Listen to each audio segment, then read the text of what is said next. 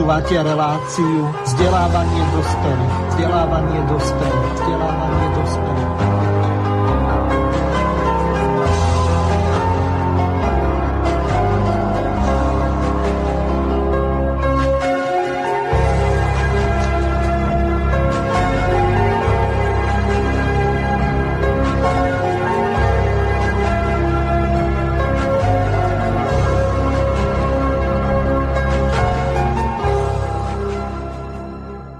Vážení a milí poslucháči Slobodného vysielača, vítam vás pri počúvaní mimoriadnej relácie vzdelávanie dospelých, v ktorej sa budeme venovať z tému výročiu Trianonu a budeme samozrejme preberať slovensko-maďarské vzťahy. Pri tejto príležitosti mám čest privítať dnešných našich hostí, ktorými sú pani Margareta Višna. Dobré ráno. Dobré ráno. A druhým našim hostom je pán Anton Hrnko. Pán doktor, dobré ráno. Dobré ráno. A tretím našim hostom je pán magister Rafael Rafaj. Dobré ráno, pán Rafaj. Dobré ráno, prajem. A tretím, pardon, štvrtým našim hostom je pán doktor Milan Uhrik. Dobré ráno, pán Uhrik. No, neviem, pana Uhrika asi nepočujeme. O, tak my o, teraz prejdeme k samotnej tej relácii. O, predpokladám, že asi niekam odbehol, lebo pred vysielaním bol pripojený. Tak teraz prejdeme k samotnej téme a rovno dovzdávam pani Vyšnej slovo, ktorá bude túto reláciu spolu so mnou moderovať. Nech sa páči. Áno, ďakujem za slovo. Ja som si pripravila taký úvod, ako aj e, v štvrtkovej relácii k Trianonu, len som ho aktualizovala. Takže od prípravy tejto relácie k výročiu podpísania Trianonskej mierovej zmluvy sa udialo na Slovensku niekoľko ďalších závažných skutočností. Pôvodne sme chceli reláciu viesť iba v duchu historických faktov, našich skúseností s maďarskou politikou a následných poučení sa z nich, ako aj v duchu informácií o tom, čo sa vlastne deje na juhu štátu. Budeme však reagovať aj na aktuálne nové udalosti. Relácia Pani je... Višna, pán Uhrik má vypnutý mikrofón, ale nie u mňa, u jeho. Tak ak, ak nás počuje, tak nech si to odmutuje. Nech sa Dobre. páči, pokračujte ďalej.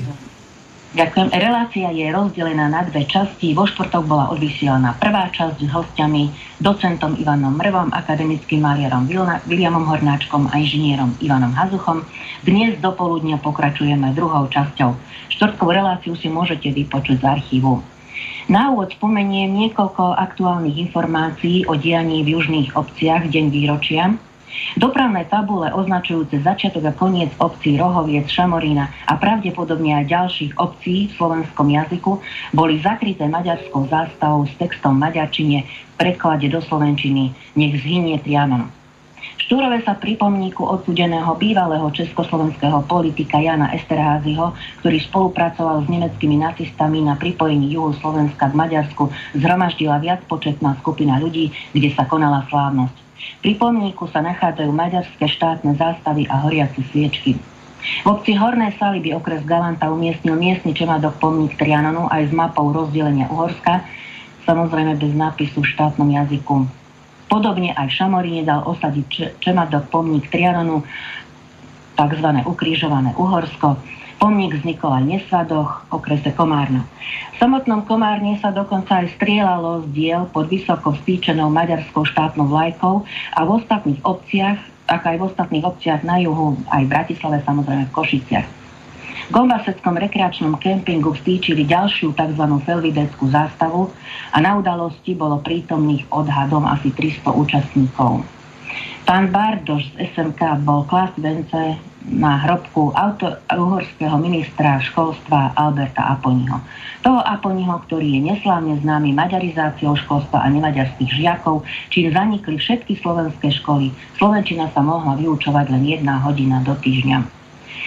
Obce priamo na slovensko-maďarských hraniciach organizovali výročie Trianonu v spolupráci s maďarskými obcami. Štúrove napríklad pri Ostrihomskom pamätníku s nápisom e, verím znovu zrodenie Maďarska. Amen. Prakticky sa zhromaždenia konali po celom juhu Slovenskej republiky. Celkovo boli tieto organizované výročia pomerne masovou záležitosťou. Samozrejme privítame, ak nás v priebehu relácie budú posluchači informovať aj o iných provokáciách v deň výročia Trianonu. V dnešnej relácii uvedieme fakty a okolnosti podpísania Trianonskej mierovej zmluvy, ale najmä dôsledky plynúce z podpisu zmluvu a argumentmi vyvrátime falošné maďarské mýty. Zároveň kriticky zhodnotíme súčasné slovensko-maďarské vzťahy a vyjadríme naše zásadne odmietavé a varovné stanovisko k maďarskej provokácii, tzv. oficiálnemu stýčeniu v raj druhej štátnej tzv. felvideckej zástavy na zvrchovanom území Slovenskej republiky v Gomskom rekreačnom Slavec ale aj vstyčovaniu maďarských štátnych zástav na iných miestach Slovenska. Poukážeme na nebezpečné autonómne požiadavky menšinovej strany SMK predložené predsedovi vlády 2.6.2020. Národné združenia na podnet Združenie Slovenskej inteligencie korene zaslali otvorený list najvyšším štátnym predstaviteľom Slovenskej republiky s požiadavkou, aby rázne zastavili plánované vstýčenie tzv. zástavy Felvideku ako prejav krajne nežiadúcej agresívnej provokácie a prešetrili politické programy menšinových strán SMK Mostu. K provokáciám alebo konaniu predsedu vlády Slovenskej republike, republiky sa vyjadrili odmietavo poslanci Peter Pellegrini, Juraj Blanár, Slovenské hnutie, Obrody, aj tu prítomný pán Rafaj, predpokladám, že budete o tom ešte informovať. Ministra spravodlivosti Ivana Korčoka prekvapilo odovzdané memorandum menšinových politikov, ktoré je plne v rozpore so všetkými štandardmi ochrany práv národnostných menšín v Európe a uviedol, že to neprospieva slovensko-maďarským vzťahom. Memorandum považuje za odmietnutie ústretového gesta predsedu vlády. Roman Michalko označil maďarských irredentistov ako kamarátov pána Matoviča. Predseda vlády Slovenskej republiky Igor Matovič po odovzdaní memoranda sa vyjadril, že takto sa k nemu ani k Slovákom nikto nebude správať a prehodnotí vzťahy medzi Olano a SMK. Igor Matovič pozval 2. júna na Bratislavský hrad zástupcov maďarskej menšiny na spoločnú spomienku na Trianon. Rovnako strana Most varuje pred nepriateľskými odezvami na stretnutie, ktoré sa konalo na Bratislavskom hrade. Prezidentka Slovenskej republiky vo svojom stanovisku uviedla okrem iného, že slovensko-maďarské vzťahy treba rozvíjať na tom, čo nás spája. Uviedla dokonca aj to, že bez aktívnej účasti Maďarov na Slovensku by sme pandemickú krízu nezvládli. To je teda trošku silná káva, no ale ešte sa k tomu asi vrátime. Riaditeľ Inštitútu pre ochranu menšinových práv George Choty sa vyjadril už aj v roku 2016, ale aj v tomto výročí, že v krajinách regiónu zavládne spoločenský pokoj, politická stabilita a hospodárska prosperita, ak tamojšie maďarské spoločenstva dostanú kolektívne práva, ktoré im patria. Kým sa nedosiahne autonómia, našim maďarským krajanom sa musia vo všetkých krajinách zabezpečiť európske prostriedky a právna istota vo svojej vlasti. Inštitút na ochranu práv menšín neúnavne pracuje na jeho implementácii 8 rokov. Pre obyvateľov žijúcich mimo juhu Slovenska, na Slovensku teda myslím, je problematika národnostných vzťahov pomerne vzdialená. Na jej závažnosti to však nič nemení. Pod problémom národnostných vzťahov musíme vidieť dlhodobú a postupnú izoláciu juhu Slovenska od správy štátu na politickej, vzdelávacej, jazykovej a kultúrnej úrovni, neschopnosť štátu zabezpečiť pre slovenskú väčšinu základné ľudské a ústavné práva a neschopnosť štátu zamedziť iredente protiprávnemu a protiústavnému stavu, extrémistickým provokáciám a autonómnym požiadavkám. Prehlbujúci sa aktuálny stav na juhu Slovenska napokon môže ohroziť rovnako obyvateľov na Orave, Tisúciach, Liptove, Šariši či Spiši a všetkých ostatných severných oblastí Slovenska ako obyvateľstvo na samotných južných územiach. Preto sme presvedčení, že jedine spoluprácou slovenských národných síl dokážeme zastaviť irredentistickú činnosť proti zvrchovanosti Slovenskej republiky a Maďarmi sústavne zvyšované národnostné napätie v našom štáte. Toto teda môj úvod k relácii. Teraz by som poprosila pána doktora Hrnka, aby sme začali tak logicky okolnosťami a faktami podpisu okolo podpisu Trianonskej mierovej zmluvy. Predpokladám, že spomeniete aj hlavne tie maďarské klamstva a celú tú mašinériu, propagandu okolo Trianonu. Nech sa páči. Dobrý deň. Ak eh, dovolíte, ja by som sa najskôr vyjadril k tomu stretnutiu na Bratislavskom hrade. Pretože e, to bola jedna e, nehorázna provokácia nielen zo strany SMK, ale aj zo strany pána Matoviča, ktorý, ako už hovoril aj pri inej príležitosti, veľmi intenzívne v minulosti kooperoval s SMK. So stranou, ktorá e, predstavuje jasný irredentistický e, potenciál a e, jednoducho e, myslím si, že aj v súčasnosti existujú právne E, normy, ktoré e, vlastne by e, dovolili takúto stranu na Slovensku jednoducho eliminovať, pretože mierové zmluvy i zmluva o primerí z roku 45 s Maďarskom jednoznačne natrvalo zakázali Irevenku. No a to, že pán Matovič, to ne, on nepozval predstaviteľov maďarskej menšiny. On poznal, pozval predstaviteľov Počujeme sa, pán Hrnko? Aha. No, ja za ten... Skupení, takže... Áno? Môžete pokračovať, asi ste mali telefonický hovor, lebo idete cez WhatsApp, tak z toho dôvodu Aha. má telefon prednosť. Aha. Pokračujte, počujeme vás. Dobre, no a takže e, v tomto zmysle e, si myslím, že e, tu sa práve ukázala tá dobrodružná povaha nášho E, premiéra, ktorý si vôbec neuvedomuje to, čo robí.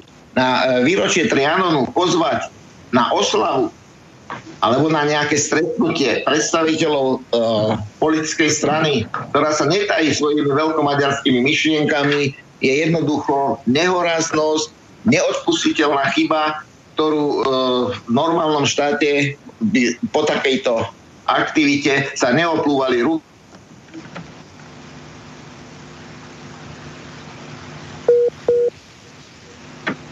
klasik, už tak sme sa dostali do situácií, že musíme jednoducho nejakým spôsobom odrážať tieto útoky nie z úrovni vlády, ale z úrovni občianských uh, aktivít. Takže to je také uh, nie celkom dobré, že uh, v tomto období, tejto vypetej situácii, vláda nevie jasne zaujať stanovisko, pretože asi žiadne stanovisko nemá a jednoducho eh, odborníkov na túto techniku nechce počúvať.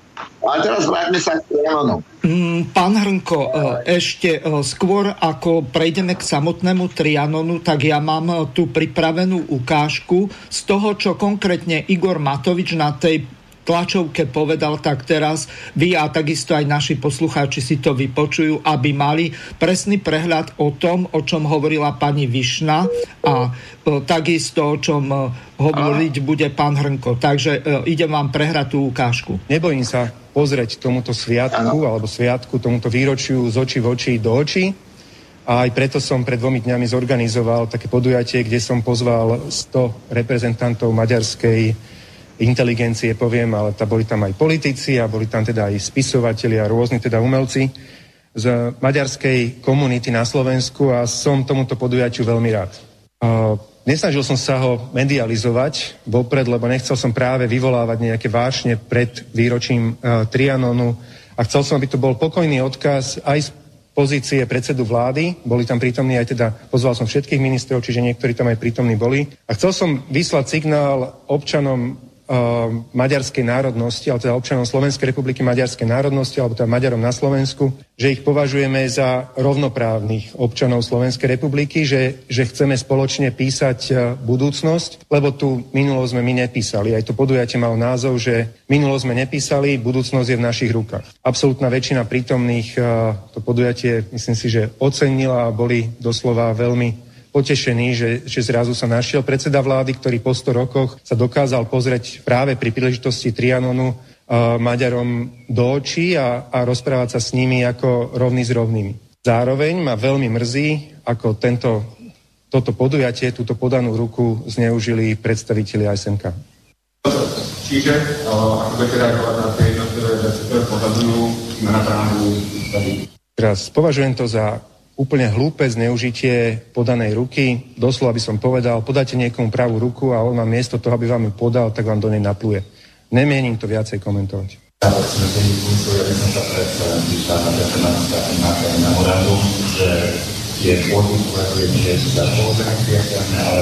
aj Úprimne, ani som si ich neprečítal. Stačilo mi, že ten spôsob, ktorý, ktorý páni zvolili, že ešte predtým, ako na to stretnutie prišli, potrebovali ukazovať, že oni idú s nejakým memorandom a vrát, chcú vrátiť slovensko-maďarské vzťahy niekam 30 rokov dozadu. Takýmto štýlom sa so mnou nikto baviť nebude, takýmto štýlom sa nikto nebude baviť so Slovákmi na Slovensku. Ja som podal ruku, v mene vlády Slovenskej republiky priateľskú ruku a niekto, kto si nedovidí ďalej od nosa, túto situáciu chcel zneužiť na to, aby znova tu rozdúchal národnostné vášne. Túto hru hrať nebudem?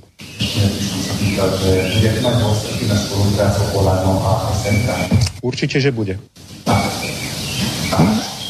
Také, že sa zariadíme. No, pani e, Višna, e, neviem, pán Hrnko, počujeme sa?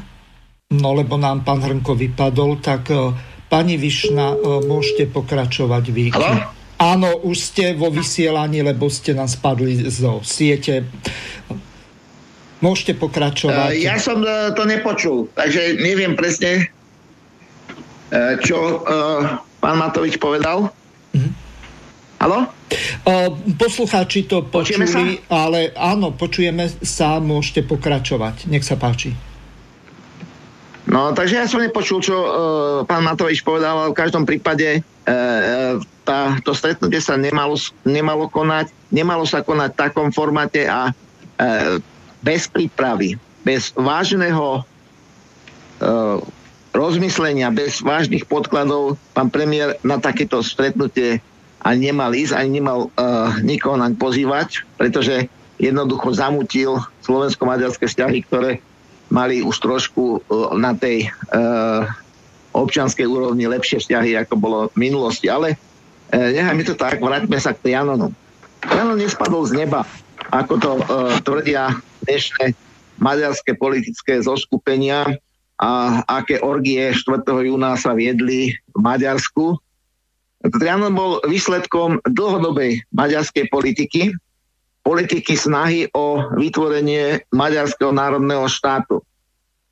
A ten maďarský národný štát si e, Maďari nechceli vytvoriť spôsobom, E, že by e, si vyhranili svoje územie a povedali, toto je maďarský štát v rámci Uhorska, toto je slovenský štát, toto je chorvátsky štát, toto je rumunský štát, ale chceli to urobiť maďarizáciou a po rakúsko-maďarskom vyrovnaní roku 1867 jednoducho začali tvrdú maďarizáciu, ktorá bola sprevádzaná brutálnym násilím, boli v podstate e, zavreté všetky slovenské školy až e, na nepatrné ľudové školy niekde na konci sveta. E, vo štvrtok, ale teda 4. júna maďarská propaganda hovorila, aký oni mali ústretový vzťah k menšinám, ako oni ústretovo pôsobili na menšiny, ako Trianon všetci strátili. No, Trianon predovšetkým umožnil Maďarom naplniť ich sen mať svoj vlastný etnicky čistý maďarský národný štát. Hranice sa vytvárajú vždy rôznym spôsobom, ale e, najmä sa zohľadňuje jednak tá etnická štruktúra, jednak ekonomická štruktúra, dopravná štruktúra. A keď si zoberieme napríklad 18. storočie, tak e, Slovenská, slovenská etnická hranica bola značne južnejšia ako je teraz. Cez Novohrad až do Pešťanskej stolice e, ďaleko pod e, Peš, pod Budapešť dnešnú, e, bolo súvislé slovenské os, osídlenie a takisto cez Zemplín a Abov bolo až do Bekešskej stolice súvislé slovenské osídlenie. Slovensky bola osídlená Matra, Miškovec, Pírišské hory boli čisto slovenské. Takže vytvoriť takú hranicu bolo zložité. A e, keď si zoberieme ten pomer, tak e, na Slovensku zostalo okolo 600 tisíc e, etnických Maďarov a v dnešnom Maďarsku zostalo okolo 500 tisíc Slovákov. Čo sa týka pomeru percent k obyvateľstvu, tak o mnoho väčšie percento Slovákov zostalo v Maďarsku ako Maďarov na Slovensku. Je fakt, že v Sedmohradsku to boli väčšie čísla, ale v každom prípade Maďari mali možnosť si e, vytvoriť etnickú hranicu, zvolili teror proti menšinám a menšiny prirodzene sa snažili z tohto pekla dostať. Maďari boli na strane porazených. E, Uhorsko sa nerozpadlo alebo ne, nezaniklo Trianonskou mierovou zmluvou. Uhorsko zaniklo na konci oktobra 1918, keď e, národnosti, respektíve národy Uhorska povedali dosť bolo a e, revolučnou cestou sa zbavili e, jarma e, pešťanskej vlády. Hranice, respektíve roz, e, Rakúsko-Uhorsko bolo rozpustené 11. septembra 1919 E, tzv. malou trianonskou zmluvou. Na tejto malej trianonskej zmluve je zaujímavé to, že Slováci v nej boli ako, e, označení ako samostatný národ, ktorý žil na Slovensku a Česi ako samostatný národ, ktorý žil v Čechách, Morave a Sliesku. Takže o osude Uhorska bolo rozhodnuté dávno pred podpísaním Trianonskej mierovej zmluvy Maďari sa snažili eh, nejakým spôsobom toto oddialiť, zrušiť, dokonca zautočili na Slovensko a tiež pod červenou zastavou trhli na východ a stred Slovenska, ale je zaujímavé, že nenaháňali uhorských alebo maďarských šlachticov, ale predovšetkým naháňali slovenských národovcov a tých na nich sa vršili. Takže e, musíme vidieť aj túto um, otázku ako pokus pod červenou zástavou urobiť Veľké Uhorsko. A keďže aj tento pokus zlyhal, nakoniec museli e, pristúpiť na to, že mierovú zmluvu podpísali. Je veľmi zaujímavé, že ten spomínaný Albert Aponi, ktorý e, v roku 1907 pri, e, bol tvorcom tzv. aponiovských školských zákonov, ktoré likvidovali akékoľvek národnostné školstvo a boli e, nástrojom tvrdej maďarizácie, bol poverený vedením maďarskej delegácie do Trianonu. A treba povedať, že najmä medzi Angličanmi mali Maďari mnoho sympatizantov. A tento oslavovaný dnes Maďarsku politik, on bol náš poliglot, rozprával mnohými jazykmi a keď mu voliči v Stenici povedali, že, sa, že mu nerozumejú, tak za rok sa naučil tak slovensky, že mnohí Slováci tak pekne slovensky nevedeli. No a ma, národné noviny tedy poznamenali to, čo nedovolí miliónom Slovakov si dovolil tento luxus sám sebe, že sa naučil po slovensky. Ale to je len taká anekdota. Keď prišiel do Paríža, tak prišiel tam ako predstaviteľ, aj sa tam prezentoval ako predstaviteľ vyššej rasy, a, ktorá tvrdila, tvr, e, tvorila ako civilizačnú úlohu voči menej cenným rasám Slovanov a Rumunov. No a tým v podstate aj všetkých tých, ktorí mali ešte akú takú sympatiu voči Maďarsku, uh, sklamal a poštval ich proti sebe, pretože v čase, keď sa všeobecne demokratizovali e, pomery v Európe, keď sa e, prijal princíp práva národov na seba určenie, keď niekto prišiel a do skupiny a začal tam rozprávať o vyššej rase a že o nižšej rase, tak e, určite tam nejaké veľké úspechy nedosiahol. Trianon, keď sa podpisoval 1645 o Veľkom Trianone, tak bola to veľká udalosť, pretože zanikol štát, ktorý bol tisíc rokov.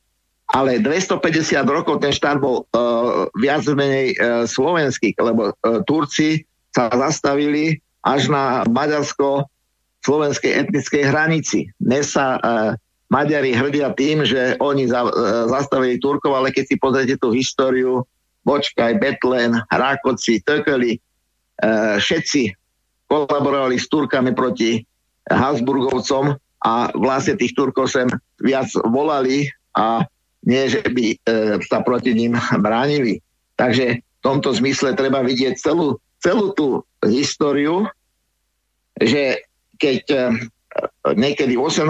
storočí, myslím 1720 alebo 21, profesor práva na Trnavskej univerzite Michal Benčík vyšiel s koncepciou podmaniteľskou, že tie národy sú podmanené Slováci reagovali, čo ste blázni, však my sme to tu uh, 100 rokov alebo 700 rokov spolu budovali, spolu bránili, nebláznite.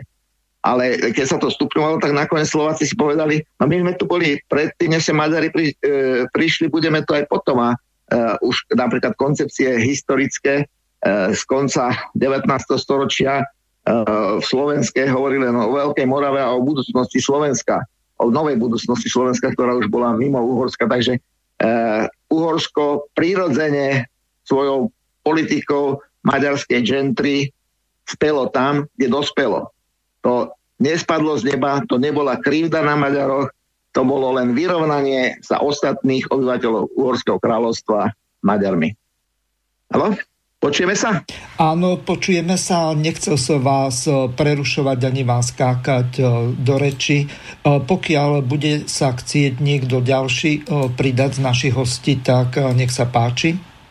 Pani Višna, chcete reagovať na pána Hrnka? Áno, ja som len chcela ako doplniť, že mám tu pred sebou knižku od pána Juliusa Hanžárika Veľkomaďarské blúznenie a on tu píše na jednej strane, že v medzivojnovnom období viedla e, sa viedla e, taká iredenta a také, také sabotovanie Trianskej mierovej zmluvy, že do, do, dochádzalo k vážnemu narušeniu medzinárodných vzťahov a ku vzniku druhej svetovej vojny. Maďarskom kráľovstve už v roku 1920 pôsobilo vyše, vyše 50 irredentistických organizácií rozdelených podľa jednotlivých národností. Financovala a riadila ich maďarská vláda a ich ústredňou boli Liga na obranu územnej integrity Uhorska a celoštátne združenie obranných líg. Pod patronátom dočasného maďarského ministerstva národnostných menšín bola navyše založená aj Hornovhorská liga, zameraná špeciálne proti Slovensku, ktorá budovala na Slovensku tajné organizácie. Pri maďarskej vláde sa vytvoril tajný orgán Hornovhorský komité, ktorý politicky podliehal pod ministerstvo zahraničných vecí a mal výhradné právo na pridelovanie vládnych financií určených na irredentistickú a podvratnú činnosť proti Slovensku. V Ženeve v roku 1933 veľkomaďarskí iredentisti založili dokonca aj iredentistickú Slovenskú radu a v zahraničných médiách, hlavne vo Francúzsku a vo Veľkej Británii, rozvinuli mohutnú maďarskú propagandistickú kampaň proti Slovensku a Československu. A ešte aj doplním, že aj v súčasnosti vlastne existuje viacero inštitúcií, fondov, nadácií, ktoré stále um, sa zaoberajú Trianonom. Je to Trianony Semle sa to volá, niečo ako Trianonský obzor by sme to mohli preložiť. Verejnoprospešná nadácia, podporovaná, výrazne podporovaná maďarskou vládou. Ale je to aj známe, známy Teleky Láslo Alapítvaň, ktorý sa zaoberá vyslovene menšinami za hranicami Maďarska. A napríklad na ich stránkach som sa dočítala aj to, že organizujú metodiku výučby pre pedagógov na menšinových maďarských školách. Na Slovensku samozrejme aj inde. Aj naši slovenskí pedagógi, pedagógovia vyučujúci na menšinových maďarských školách sa zúčastňujú alebo zúčastňovali týchto, týchto metodických školení, kde presne e, viedli pedagógov, ako majú vzdelávať um, deti s maďarskou národnosťou v tých menšinových maďarských školách k maďarstvu Čiže systematicky, veľmi, veľmi programovo vedú aj súčasné maďarské školy, menšové maďarské školy k tomuto Maďarstvu. Takto som len takú poznámku k tomu. Dobre, Neviem, či chcel by e, reagovať pán Rafaj, ale ja pripomeniem našim poslucháčom, zrejme viacerí sa pokúšajú dovolať do štúdia. Bohužiaľ, e, nie je to možné z toho dôvodu, že pán Hrnko je momentálne no, cez WhatsApp, čiže blokuje telefónnu linku e, host má prednosť pred eh, poslucháčmi, aspoň minimálne v tejto časti, tak eh, vás vyzvem, aby ste výlučne využívali mailovú komunikáciu. To znamená, môžete napísať e-mail na známu e-mailovú adresu studio.bb.juh zavinať slobodnyvysielac.sk po prípade aj s gmailovou doménou, to znamená studio.bb.juh zavináč gmail.com. Samozrejme, pokiaľ počúvate Slobodný vysielač na našej web stránke, tak eh, môžete využiť zelené tlačítko a položiť otázku hosťom do štúdia. Oni vám veľmi radi o, na ňu zodpovedia a teraz dávam slovo pánovi Rafaelovi Raf, Rafajovi Rafaelovi Rafajovi. Dúfam, že sa to naučím vyslovovať. Môžete, môžete len pokojne, ďakujem pekne, len menom alebo, alebo, alebo priezviskom, ako je vám lepšie. E, pozdravujem poslucháčov, aj, aj to nahrnka. A len by som doplnil ten, ten zoznam irrendendistických e, aktivít z minulosti, ktorý tu nebol spomenutý, napríklad e, pomaďarčovací e, spolok FEMKE, ktorý odvážal deti slovenské síroty špeciálne do Južného Úhorska a špeciálne do len maďarského prostredia na pomaďarčovanie. Čiže z malých sírvod vlastne vyrástli vyrástli budúci Maďari v úvodzovkách štatistických, pretože štatistika, vyrábanie, umelé, umelé vyrábanie e, počtu Maďarov v Uhorsku ako keby nejakého e, aj kvantitatívne, nielen teda kvalitatívne, ako sme počuli, že Aponi e, a tak ďalej, kult, kultúrny prínos, to sú tie fabulácie, o ktorých budeme ešte hovoriť, ale oni, oni potrebovali sa oprieť aj o, o štatistiky a to aj zdôrazňovali na trianonských konferenciách, pretože to, to bol proces, tak v roku 1881 napríklad bola založená Centrálna spoločnosť pre maďarizáciu mien. Čiže jeden, jeden z tých výrobných produktov, okrem Aponiho škôl, kde, kde teda hovorilo, že škola je továreň, kde na jednej strane, kde vojde tam teda, ja neviem, Slovák, Chorvát, e, Nemec a, a zo školy z továrne e, vyjde už potom hotový Maďar, tak e, existovala tu opäť centrálnou vládou v Budapešti podporovaná takáto súkromná spoločnosť, dnes by sme ho možno nazvali um, mimovládka, a mimochodom, mám tu štatistiku len v rokoch 1815 až 1944, teda ešte predtým, bolo celkovo v Uhorsku pomaďarčených, alebo potom neskôr v Maďarskom kráľovstve, až 350 tisíc e, mien. Takže e, takýmito násilnými e, zásahmi alebo napríklad aj, dá sa tak povedať, korupciou E, úradníckou korupciou pre, pre vzdelanejších Slovákov a, a iné národnosti sa snažili e, prihlasovať e, a prehlasovať za Maďarov aj, aj cez, cez národnosť. A tieto aktivity, žiaľ Bohu, v, v Maďarsku zrejme pokračovali aj po Trianone, pretože zázračne e, zmizli E, z územia Maďarskej e, republiky Slováci. E, to, že ich tam bolo po Trianone 350 tisíc štatisticky a oni uvádzajú, že na Slovensku 650 tisíc, môžeme tento údaj rovnako spochybniť, teda znížiť objem Maďarov na Slovensku a zvýšiť objem Slovákov za Dunajom, pretože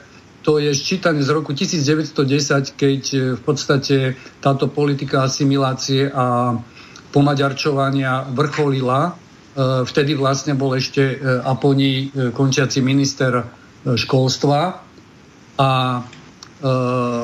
v takom prostredí, kde, kde, kde, kde hovoríte, že všetko, čo je maďarské, predstavuje najvyšší stupeň dokonalosti, to je vlastne výrok Alberta Aponiho, tak v takomto aj násilnom prostredí, aj, aj psychickom nátlaku bolo vlastne hrdinstvo pre našich predkov, či už žili na tzv. dolnej zemi alebo na území Slovenska, aby sa prihlásili slovenskému e, etniku a k slovenskej národnosti alebo k slovenskému jazyku, pretože e, Maďari stále e, majú rozdielne štatistiky, kto sa hlási jazykovo, kto sa považuje politicky, aj to tam bolo. Takže to boli veľmi skreslené čísla a dnes sa redukujú už len akoby na národnosť. Len malá poznámka, ja si pamätám e, v slovenskej televízii išiel štáb do Bekeskej Čavy. Bolo to niekedy e, tesne po revolúcii alebo medzi rokom 90-93 a išli tam za našimi krajanmi, pretože Bekeská Čaba bola v roku 1900 druhým po Budapešti, druhým najväčším slovenským mestom. To si treba uvedomiť. Bola to Budapešť, kde žilo 100 tisíc Slovakov, potom Bekeská Čaba asi 28 tisíc, no až na treťom mieste to boli vlastne mesta, ktoré, ktoré sa dnes nachádzajú na území Slovenska, tak tam sa spýtali jednej starej, starej, starej babky, že aká je teda jej identita, že za čo sa teraz považuje, keď, keď vzniklo samostatné Slovensko a ona teda mala z tých svojich predkov zo Slovenska, niekde, niekde z Oravy, že aká je jej identita. No a ona odpovedala, že Uhorka.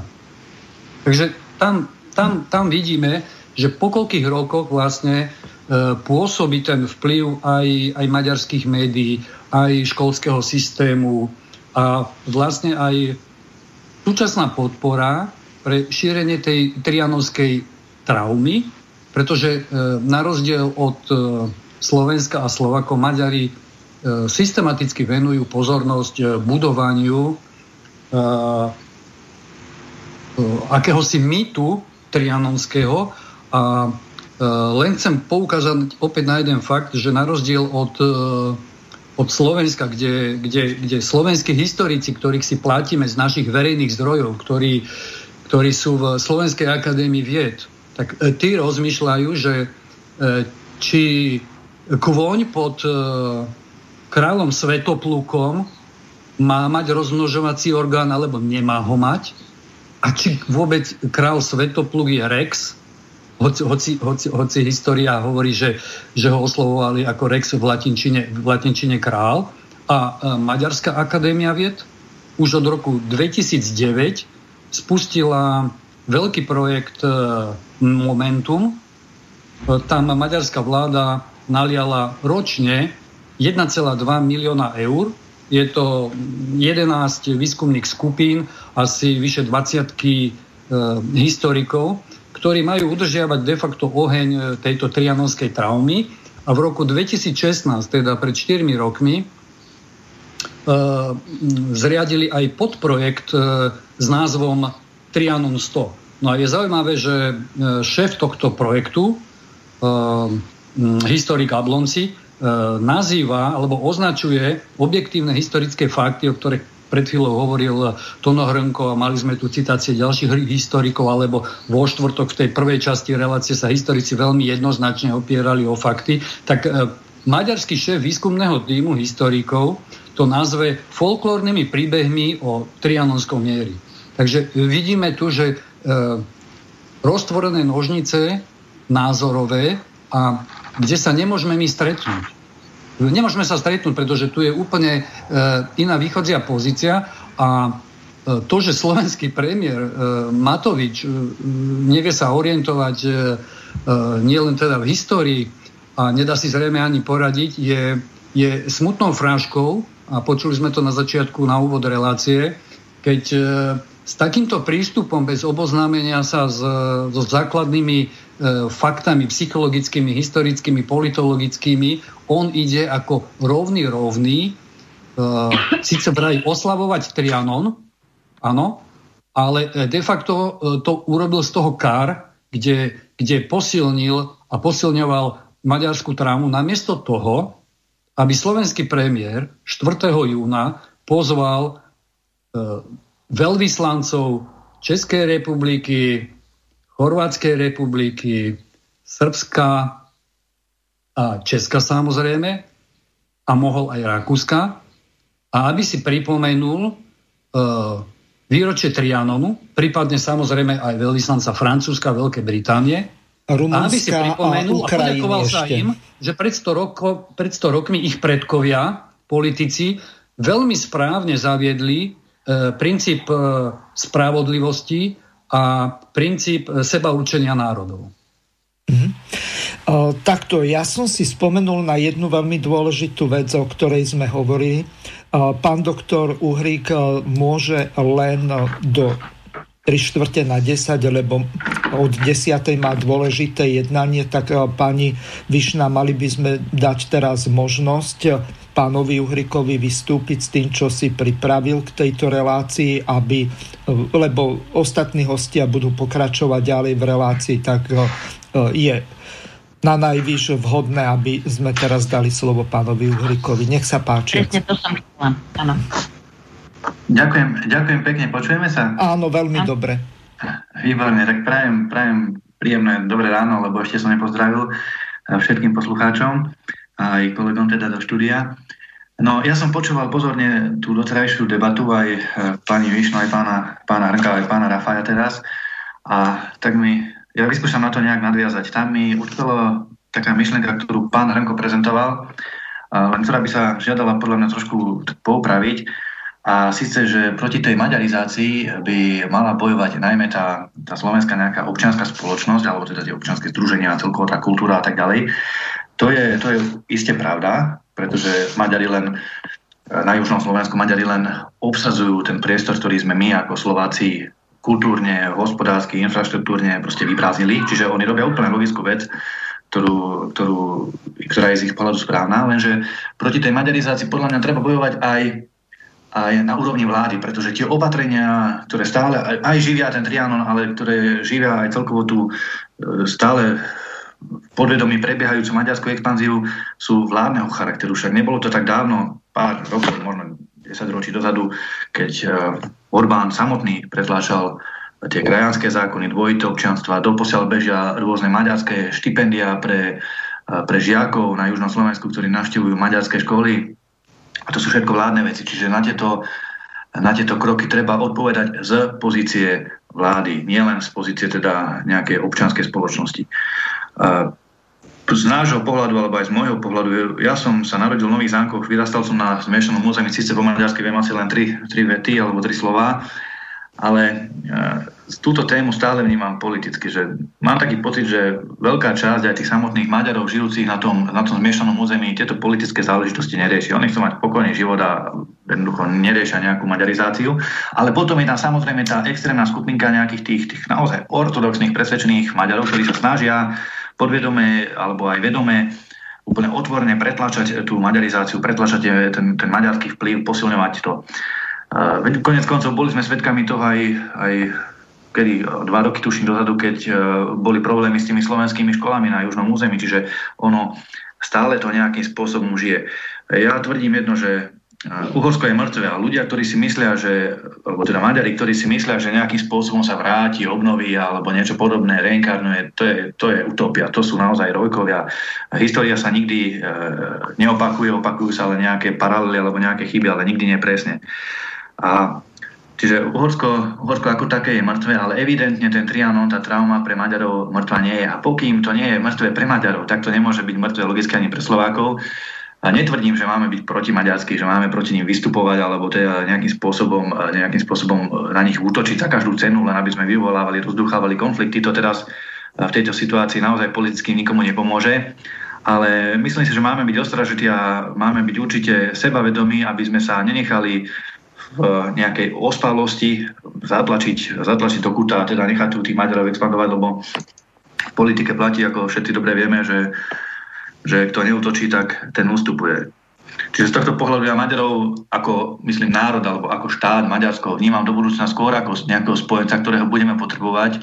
Veď konec koncov aj maďarská oficiálna politika je už menej taká, taká radikálna v tejto národnostnej téme, ale skôr sa orientuje na bojce, lebo má problémy s Bruselom, s Európskou úniou. Veď Maďari majú čo robiť aj kvôli imigračnej kríze, aj kvôli nejakým právnym predpisom.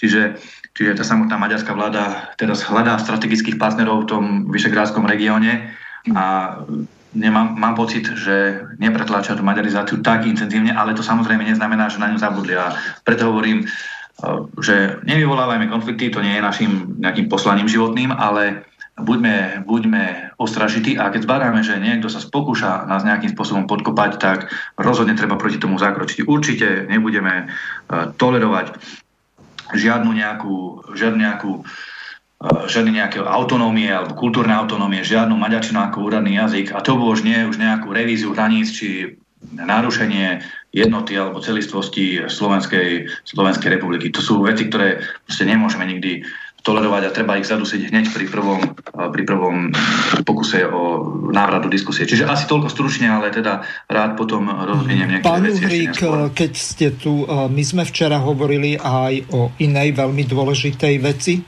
poprosím pána Hrnka, aby e, mal trochu strpenia z toho dôvodu, že pán Uhrik tu môže byť už len nejakú 3 čtvrte hodinku. E, dobre by bolo, keď mám tu čest vás prvýkrát v mojej relácii privítať, že by ste sa vyjadrili vy k tomu, čo sa deje ohľadom tých pôžičiek z Bruselu, lebo tie bude potrebné raz platiť a vy ste sa aj na vašom YouTube kanále dosť jasne vyjadrili k tomuto a takisto aj v Kultúr blogu, tak dobre by bolo informovať o tom aj poslucháčov Slobodného vysielača. Nech sa páči.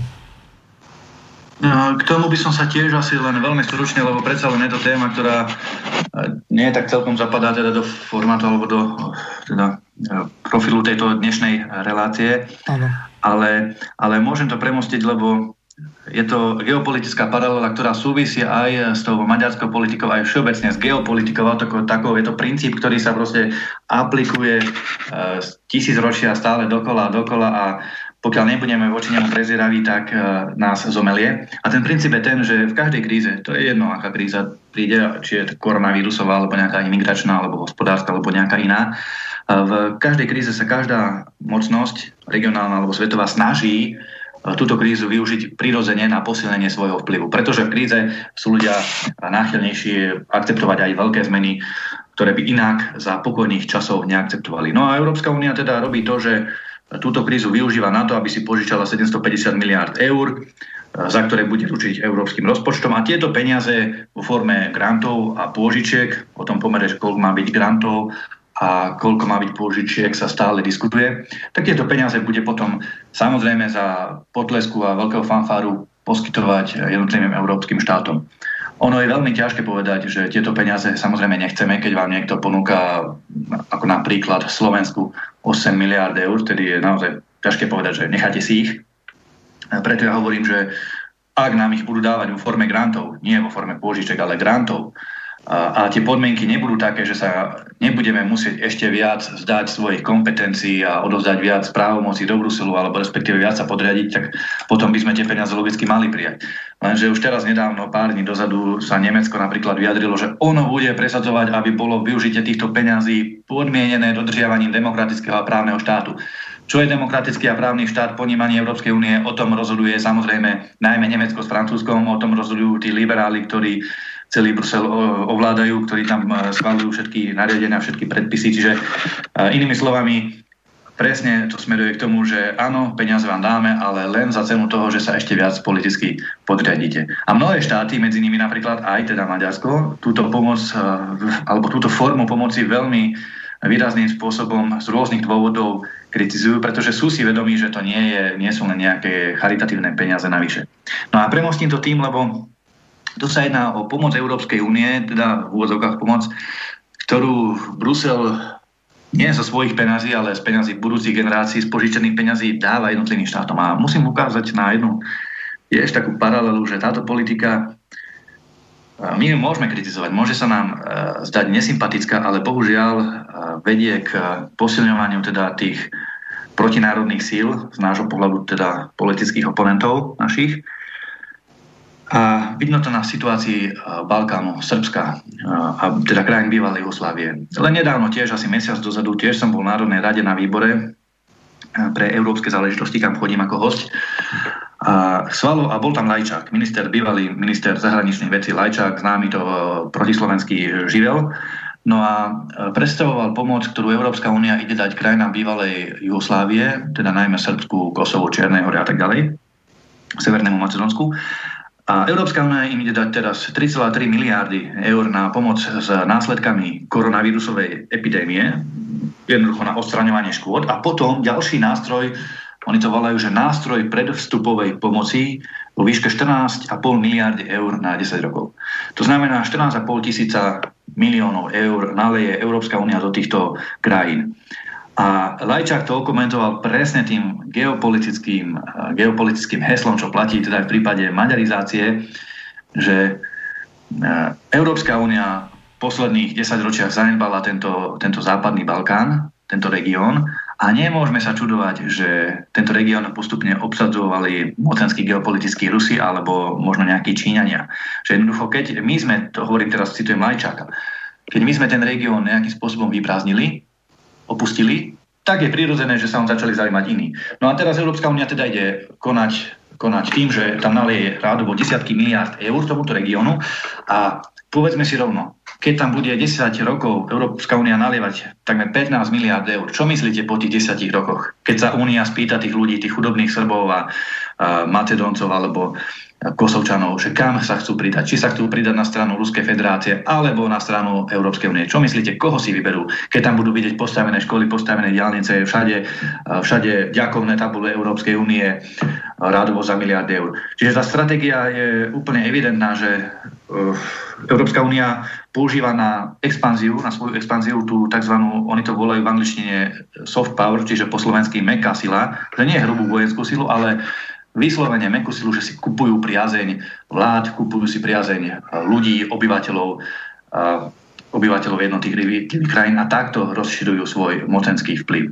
No a to platí aj v prípade, v prípade našich regionálnych politík, že v duchu toho hesla, ktoré som povedal, že kto neutočí, tak ten ustupuje. Ja si myslím, že tiež my by sme si mali z tej maďarskej národnej politiky brať svojím spôsobom príklad, pretože Slováci neustále si nechajú rúbať teda drevo na, na svojich chrbtoch a stále sa len prizeráme a stále len ustupujeme. A práve naopak už je čas začať byť aktívne a aj my, aby sme trošku viac pomáhali či už Mátici slovenskej alebo slovenským e, teda slovenským združeniam na Slovensku, ale teda najmä zahraničným Slovákom. Takisto podporovali Slovákov žijúcich v zahraničí, aby navštevovali slovenské školy.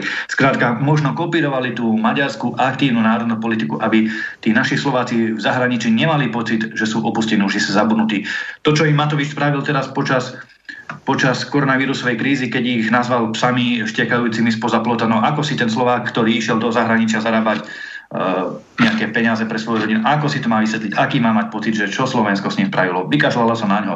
Čiže takto rozhodne tá pronárodná politika nemá vyzerať. Čo by urobili Maďari pre svojich občanov v zahraničí? Čo by urobili Rusi, Američania? Tí by aj armádu poslali pre svojich ľudí a slovenská vláda na čele s Matovičom uh, ich bude označovať za štekajúcich psov spoza plotu. Čiže toto je niečo, čo by sme určite mali zmeniť a mali byť v tom rozhodne, rozhodne si myslím, no, taký sebavedomejší a aktivnejší.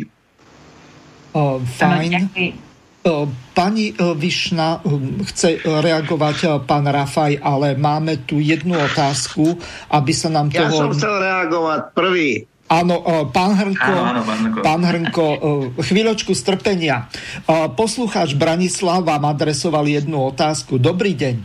Keď už máte reč o histórii a jej skúmaní, chcel by som sa spýtať pána Hrnka, no neviem, či nám nevypadol za zo siete, Vypadol som, no, opakujte. Už ste späť, takže ešte raz.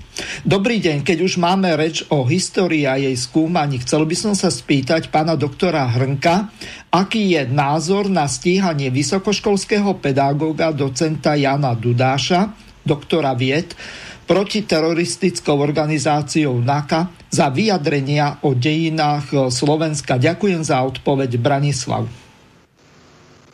Áno, tak najskôr by som sa vyjadril k pánovi Uhrikovi, pretože e, on tam hovoril, že, e, som, hovo, e, že som e, hovoril, že máme, e, že to má prezať občianská spoločnosť. Ale nezaznamenal to prvé, čo som povedal, že zdá sa, že vláda o to nemá záujem, tak to bude musieť prevzať občianská spoločnosť. Aha, áno, pán Renko, v tom prípade sa ospravedlňujem, lebo ja som mal počas prvých pár minút relácie trošku technicky nepočul som, Aha, no. Čiže ak to hovorili, tak takto som to povedal, že vláda, vláda na to kašle, takže to musia zobrať občania do ruky. Ale čo sa týka na tú otázku, tak uh, to je skutočne totálna zvrátenosť, aby kriminálka riešila vedecké otázky. Na to sú tu vedecké inštitúcie, vedecké odbory a vedecká diskúzia. ako náhle e, sa začne do toho miešať kriminálka, skončí to ako v 50. rokoch na Šibeniciach. A Šibenice do politiky nepatria. Do politiky patrí dialog, e, konštruktívny dialog a výmena názorov, ktorá končí nejakou syntézou. Samozrejme, ja pána do, docenta Duša, Dudaša poznám a obviniť ho takýmto spôsobom, respektíve ich ho vyšetrovať takýmto spôsobom, je nehoraznosť, ktorá dnes ani takého človeka, urvalka slovenského pana Honza. Ani, ani urvalek by toto neurobil. Áno, Združenia Slovenskej inteligencie korene napísali k tomuto tiež svoje stanovisko. Samozrejme je to vážny, vidíme to ako vážny problém, lebo už sa posúva táto táto, toto naháňanie vlastencov do ďalšej, e, ďalšieho pola, a to je do tej vedeckej oblasti, a to je už naozaj vážny signál. Ale aby sme sa vrátili e, k našej téme, tak poprosím ešte krátko reakciu pána Rafaja, chceli ste reagovať, a potom by sme sa vrátili ešte, dokončili možno tie, tie novodobejšie dejiny Slovenska s pánom Hrnkom. E, pán Rafaj? Mm, moment, môžete zopakovať, lebo Sem tam šuštíte no. s papiermi a so všeličím možným, tak vám vypínam mikrofón, ospravedlňujem sa. Nech sa páči, môžete pokračovať ďalej, pán Rafaj. Áno, ďakujem pekne. Ja by som rád využil príležitosť, pokiaľ je e, s nami ešte e, na zvuku alebo veteri pán e, europoslanec a Uh, oni sú, zdá sa, teda LSNS trošku kratšie v politike ako SNS a E, možno nevedia ešte čítať tak do hĺbky e, tie, tie spodné prúdy e, veľkomaďarskej politiky alebo politiky Budapešti, pretože poviem to tak, ak by sme mali vyhodnotiť trojčlenku 3B Brusel, Bratislava, Budapešť, tak poviem, že Brusel a Budapešť sú minimálne rovnocenné rizika. Že my ako keby sme boli medzi dvomi kameňmi a poprosil by som, aby aj možno viac v Bruseli sledoval e, tieto aktivity, napríklad aj cez e, to inštitucionalizované fórum maďarských poslancov Karpatskej kotliny, voči ktorému Národná rada, e, ja som bol predkladateľ uznesenia, prijala, prijala uznesenie, ktoré, ktoré je jednoducho nepripustné, aby, aby sa takéto fórum ktoré združuje e, rôznych poslancov a e, to sa netýka len Európskej únie, pretože napríklad Srbsko a Ukrajina nie sú členmi Európskej únie, ale podstatné je, že e, podľa novej maďarskej ústavy z roku 2011 je stálou inštitúciou maďarského parlamentu vo forme poradného orgánu. To je, jedno, to je jednoducho nepripustné, aby cudzí E, štátni príslušníci, ústavní alebo verejní činitelia, či už s európskym e, kreditom alebo národným, boli nejakým spôsobom viazaní e, v poradnom orgáne. To je prvá vec. Ďalej by som poukázal, ak môžem nadviazať na pani Višnu, neviem, nezaznelo tu, tak rád by som aj posluchačom upriamil pozornosť na prejav Viktora Orbána, ktorý mal 5. júna pri príležitosti Trianonu v maďarskej síce obci e, Nové mesto pod Šiatrom, to je slovenský názov tejto obce, ale to je vlastne obec, ktorá leží priamo na hranici, na druhej strane, na druhej strane Slovenské nové mesto. Neviem, je tam nejaká chyba? To pánovi Hrnkovi e, ten zvuk išiel od neho, takže asi e, nejaký signál prišiel. Pokračujte ďalej, pán Rafaj. Ano, ja, ja som by ho stopol. len povedal, ak môžem teda, čo povedal, čo povedal Viktor Orbán v tomto uh, novom meste nad Šiatrom. On uh, vo veľmi dlhom príhovore, naozaj to bol, to bol takmer 3 hodinový príhovor, povedal, že Maďari nikdy neop, neodpustia západu trianonský mier a označil ho ako bodnutie do chrbta a znásilnenie tisícročných hraníc a dejín strednej Európy. Takže už len z, to, z tejto jednej vety. E, dejiny strednej Európy sú len dejiny maďarské. E, sú to vraj tisícročné hranice, hoci e, počas tisícročnej existencie Uhorska 900 rokov sa bol úradným jazykom bola latinčina. Iba 67 rokov úradným jazykom v Uhorsku bola maďarčina. Ale má to aj svoju nadstavbu a to je oveľa vážnejšie. On povedal, a na toto by som poprosil a nadviažem na predchádzajúcu diskusiu aj otázku posluchača. Práve na takéto aktivity by e, mali reagovať slovenské ústavné orgány, e, vrátanie rozviedky, kontrarozviedky, diplomácie a tak ďalej, pretože on hovoril o historickom horizonte Maďarov, ktorý sa rozprestiera viac ako tisíc rokov a označil budúce 10 ročie nie ako o úpadku a stratách pre Maďarov, ale, citujem, o raste a expanzii krajiny. A opäť nadviazal na tú krízu, e, ktorú prehlbila ešte, alebo ukázala jej negatíva e, globalizácie a vlastne aj e, bruselského fetišu, že tieto zmeny sú v pohybe, svet je v pohybe, zmeny sú tektonické a vraj pre Maďarov vznikla nová objednávka. Takže on hovoril ďalej, že štvrtá generácia Trianonu, teda táto súčasná, e, dovedie Maďarsko až k bráne víťazstva. To je, to je veľmi zvláštny e, slovník, ak si uvedomíme, že on rečnil k stému výročiu Trianonu a zároveň ho oficiálne aj ako premiér e, spochybňuje. Takže môžeme sa opýtať, čo môže byť tým Orbánovým alebo maďarským víťazstvom, keď e, svoj prejav završil vpred Maďarsko.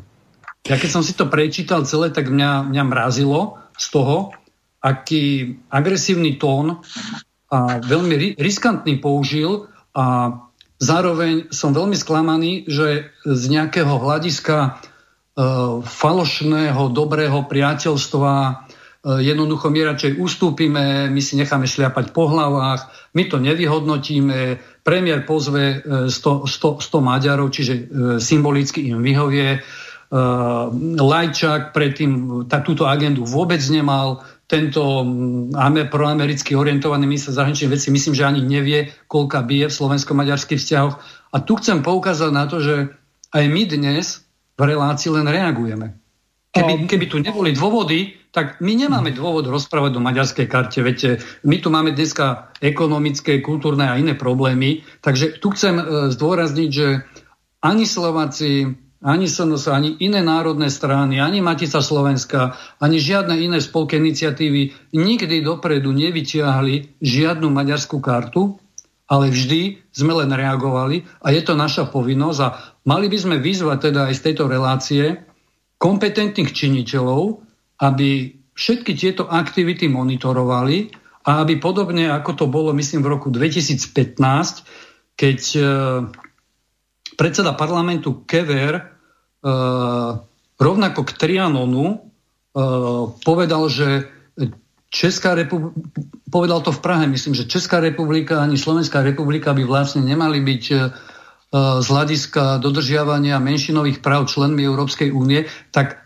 Paradoxne až vtedy ministerstvo zahraničných vecí si predvolalo veľvyslankyňu Maďarska uh, na Koberček a vysvetlilo jej nejaké náležitosti. Mne osobne uh, chýba také zdravé sebavedomie aj v slovenskej diplomácii.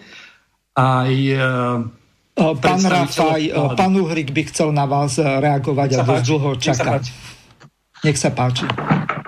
Ďakujem, ďakujem pekne, veď kľudne ešte som mohol počkať, to by až tak nevadilo, ale teda ja musím nadviazať na pána Rafaja a skutočne ten Orbánov prejav k tomu výročiu bol desivý na to, že to hovoril predseda vlády, maďarský premiér. Keby to povedal nejaký, nejaký folklórny Maďar niekde v nejakej dedinke, tak, tak je to, dá sa to prehľadnúť bez povšimnutia, ale naozaj to vychádzalo z úst maďarského premiéra. On tam hovoril vtedy, že ako pán Rafaj spomenul, že Maďari túto krivdu západu nikdy neodpustia a e, štvrtá a piatá generácia, teda e, potrianonská generácia Maďarov privedie Maďarov k e, víťazstvu a nakoniec to víťazstvo ešte aj výboju vyhrá, čiže je evidentné, že sa o niečo snažia a stále na to nejakým spôsobom nezabudli, ale to je pre nás signál, že ani my nemáme spať, pretože pokiaľ Maďari na to nezabudnú a nezmeria sa s tým, tak potiaľ koniec tejto trianonskej traumy samozrejme stále nenastane. No a e, viete, ja som bol aj poslanec vo VUC v Nitre, v Nitranskom samozprávnom kraji a tam tiež pôsobia ESA ako pán Ivan Farkáš alebo Láslo Sigety, čo sú teda vysokí predstaviteľe maďarskej politiky na Slovensku a oni tiež stále sebavedome aktívne útočia, stále presadzujú tie svoje maďarské alebo promaďarské záujmy v prospech svojej komunity. Samozrejme úplne prirodzene, veď e, bojujú za svojich voličov. Ja, ja im to z nejakého politického pohľadu nevyčítam, ale z pohľadu Slovenskej republiky a záujmov Slovákov samozrejme musíme vydovať a nejak sa proti tomu vymedziť. E, stále aj tie dotácie smerovali e, smer k svojim krajonom na juh. Infraštruktúrne projekty veľmi výrazne tlačili. Keď sa rušili stredné školy, lebo podvúdsky patria stredné školy, rušili sa dve alebo tri stredné školy slovenské, či už gymnázia alebo polnohospodárske stredné školy, ale maďarská ani jedna. Pri slovenských bol vždy argument ten, že malý počet žiakov, e, nerentabilná prevádzka e, budov a podobné veci, ale pri maďarských to bolo jedno. Keď aj traja chodili do tej školy, tá škola sa držala, jednoducho fungovalo to a si e, Maďari sa stále obhájili. Čiže presne nadviažem na predrečníkov, asi všetci máme na to plus minus rovnaký názor. Oveľa sebavedomejšia a aktívnejšia politika tých slovenských predstaviteľov sa vyžaduje, aby rovnako ako Maďari minimálne, tak rovnako a samozrejme viac, sme presadzovali tie slovenské záujmy. No a čo sa týka tej pozície, bola tu spomenutá opäť tá Európska únia, e, pozície Maďarov a rôznych maďarských poradných orgánov na, alebo teda združení na úrovni Európy, Európskej únie, tak e, samozrejme sú tam viaceré rôzne formálne či neformálne spolky, delegácie maďarských europoslancov a tak ďalej, ale e, musím povedať, že nemám teraz pocit, a to sa nechcem teda zastávať Maďarov vonkoncom, ale nemám teraz pocit, že by boli v situácii, kedy by boli nejakým spôsobom útoční alebo na koni, tak by som povedal, kedy by boli na koni. Pretože aj Fides samotný má veľmi ťažké chvíle v Európskej únii, v Európskom parlamente, chcú ho vyhodiť zo strany z frakcie ľudovcov, kde patrí napríklad aj KDH, pretože Maďarsko teda podľa nich údajne nedodržiava pravidlá právneho a demokratického štátu. Takisto napríklad strana Jobbik, čo je teda ešte radikálnejšia promaďarská strana, vystupuje na úrovni Európskeho parlamentu veľmi umiernene. Naozaj veľmi umiernene. Často hlasujú zhruba na ideologickej úrovni, dajme tomu nejakých sociálnych demokratov alebo smeru. Často dokonca hlasovali za, za nejaké LGBT práva v nejakej Ugande a podobné veci. Čiže Čiže naozaj hlasovania, pri ktorých ja som dostal pozerať, že či teda je to ten starý Jobik, alebo... No, pán Kuhrík rozhodne nie je. Neviem, čo sa tam deje s tým zvonením. Skrátka, tu treba pripomenúť našim poslucháčom, že Jobik sa rozštiepil a tá radikálna časť si založila novú stranu, ktorá má názov Naša vlast.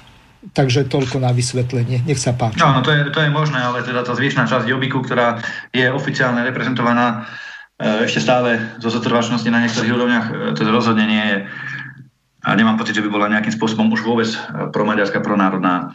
Ale to ich nechcem obhajovať, len naozaj mám z toho taký dojem, že ako keby hľadali sami seba, zápasili svojimi, so svojimi vnútroštátnymi problémami a s problémami s Európskou úniou. No a Uh, viete, treba proti... Pán Rafaj spomenul maďarský parlament, rôzne, rôzne orgány a že ako sa to sna... Uh, musíme aj my na Slovensku, veď nie tak dávno, kedy to bolo v minulom volebnom období, sme sa aj my ako politická strana pokúšali presadiť Národnej rade, tedy bol ešte bývalý predseda Národnej rady, uh, hranie slovenských hymny. Aby tá slovenská hymna hrala keď už nie každý deň pred začiatkom rokovania, tak aspoň pri otvorení schôd, schôdzi Národnej rady Slovenskej republiky. To znamená na začiatku zvyčajne nejaký pondelok, alebo teda útorok väčšinou, keď sa začína schôdza, že by zahrala slávnostne tá slovenská štátna hymna. Bolo to zamietnuté, neprešlo to cez vládu vtedajšiu z rôznych dôvodov, teda najmä politických. My sme to vtedy dávali vo forme návrhu novely zákona k rokovaciemu poriadku, čiže tá novela nebola schválená. Len teraz, nedávno, 4. júna, presne teda v ten deň, náš predseda Manuel Kotleba podal tento istý návrh, ale už nie vo forme návrhu zákona novely rokovacieho poriadku, ale vo forme procedurálneho návrhu. Že vystúpil s tým, že teda ten štvrtok, keď začínala schôdza, že by bolo dobré zahrať si v Národnej rade Slovenskej republiky na slovenskú hymnu. Predsedovi parlamentu Kolárovi, súčasnému, sa na to veľmi ťažko reagoval, lebo bol to procedurálny návrh, ktorý o ktorom bolo treba nejakým spôsobom okamžite rozhodnúť, lebo o procedurálnych návrhoch sa hlasuje okamžite. A nevedeli, ako sa majú k tomu postaviť bez toho, aby nevyšli, nevyšli takže sú proti Slovensky, tak vtedy bolo okamžite zvolané poslanecké grémium, kde boli teda zástupcovia jednotlivých politických klubov v Národnej rade a tam sa dohodli, že nakoniec Kolár ustúpil, že pred každým, každou, každým začiatkom schôdze sa tá slovenská hymna skutočne bude hrať. A tedy aj ten štvrtok, to 4. júna na hlasovaní, pred hlasovaním o 5. skutočne tá slovenská hymna snáď poprvýkrát v dlhom čase v Národnej rade Slovenskej republiky zaznela. A treba povedať, že proti tomu veľmi tvrdo vystúpili v Národnej rade Maďari, ktorí tam síce nemajú poslanecký klub ani politickú stranu, ale sú tam zvolení niektorí, niektoré individuá za Olano, za Matovičové Olano. Dokonca, že ich je až 8. Áno, áno, môže byť. A dokonca taký, taký poslanec Dim, Dimieši, Juraj Dimeši, tiež z Olano, on je ortodoxný, teda ponomaďarský politik, vystupoval tvrdo proti tomu, že slovenská štátna hymna v Národnej rade nemusí hrať a podľa slov, teda, ktoré mi povedali kolegovia z grémia, takže dokonca už aj Kolár, tedy tento Maďar vystúpil, že aj Kolár už vystúpil veľmi tvrdo a povedal, že uh, ste tu poslancom Národnej rady v Slovenskej republike, Slovenskej republiky, tak teda tu sa slovenská hymna bude hrať a pokiaľ sa vám to nepáči, tak proste choďte preč. A vtedy tento Maďar povedal, že e, dobre v poriadku, ale že on musel vystúpiť proti, lebo keby nevystúpi proti tomu, proti tej slovenskej hymne v Národnej rade, takže tí domáci, domáci jeho Maďari jeho voliči by ho proste zožrali, že prečo to nechal len tak, prečo proti tomu nevystúpil a tak ďalej a tak ďalej. Čiže zase len obyčajná, keď to poviem tak ľudovo prasprostá politika, že možno ani ten maďarský politik s tým nemá problémy, lenže snaží sa teda ohúriť tých svojich ortodoxných, radikálnych maďarských voličov a teda vystupuje aj proti takému, takému, takému vyslovenému symbolu, ako je hranie hymny v Národnej rade Slovenskej republiky, čo je podľa mňa úplne samozrejmá vec a úplne prirodzená vec, že by to tam malo hrať. Čiže Naozaj treba bojovať proti tej maďarizácii aj na úrovni symbolov, lebo politika je aj boj o symboly. Je to aj o boj o symboly. Či bude viať na budovách symbol slovenskej štátnosti, maďarskej štátnosti, alebo nejaká dúhová vlajka, alebo niečo podobné. Čiže to, to, to nie je jedno. To nie sú len nejaké, nejaké kusy textilu alebo látky, ktoré tam vejú. To je hra, alebo teda boj, zápas o symboly, ktoré niečo reprezentujú. A keď ten náš symbol sa bude strácať, tak bude, budú nahrázať iné symboly. Ako som povedal, buď maďarský, alebo teda najnovšie ten európsky, alebo nejaký ten dúhový. Čiže naozaj treba o tie symboly bojovať veľmi silno. Chce pokračovať pán Hrnko. Pani Višna, no. poprosím vás ešte o jednu vec. Skúste neprekladať žiadne papiere, a, lebo veľmi šušti to tam od vás. Ďakujem. Pán Hrnko, máte slovo. Tak e, predovšetkým by som e, potvrdil e, to, čo povedal na konci pán Uhrík, že symboly sú niekedy o mnoho dôležitejšie ako veci, ktoré sa týkajú chleba. Hej. Keď si zoberete politiku SNS v predchádzajúcom volebnom období, tak hádam žiad, žiadna garnitúra novodobej Slovenskej národnej strany nepresadila toľko sociálnych a iných e, opatrení pre e, občanov Slovenskej republiky ako Slovenská národná strana, ale vďaka teda politike e, musím povedať, že vedenia strany, aby som bol korektný a nevyhýbal sa z toho, sa stratilo to, čo Slovenskú národnú stranu ako politickú stranu symbolizovalo. Ten hlboký národný obsah. A potom sa dostali také veci, hej, že sme e, e, vôbec e, na to neboli schopní reagovať, ak sme chceli e, zachovať nejakú stabilitu koalície. No a tak sa to aj ukázalo na výsledku e, našich volieb. Symboly, e, ktoré sme mali zastávať, sme dali do úzadia, vyťahli sme iné veci, ktoré sú typické pre iné strany, tak uh, sme takýmto spôsobom uh, sa dostali do závozu.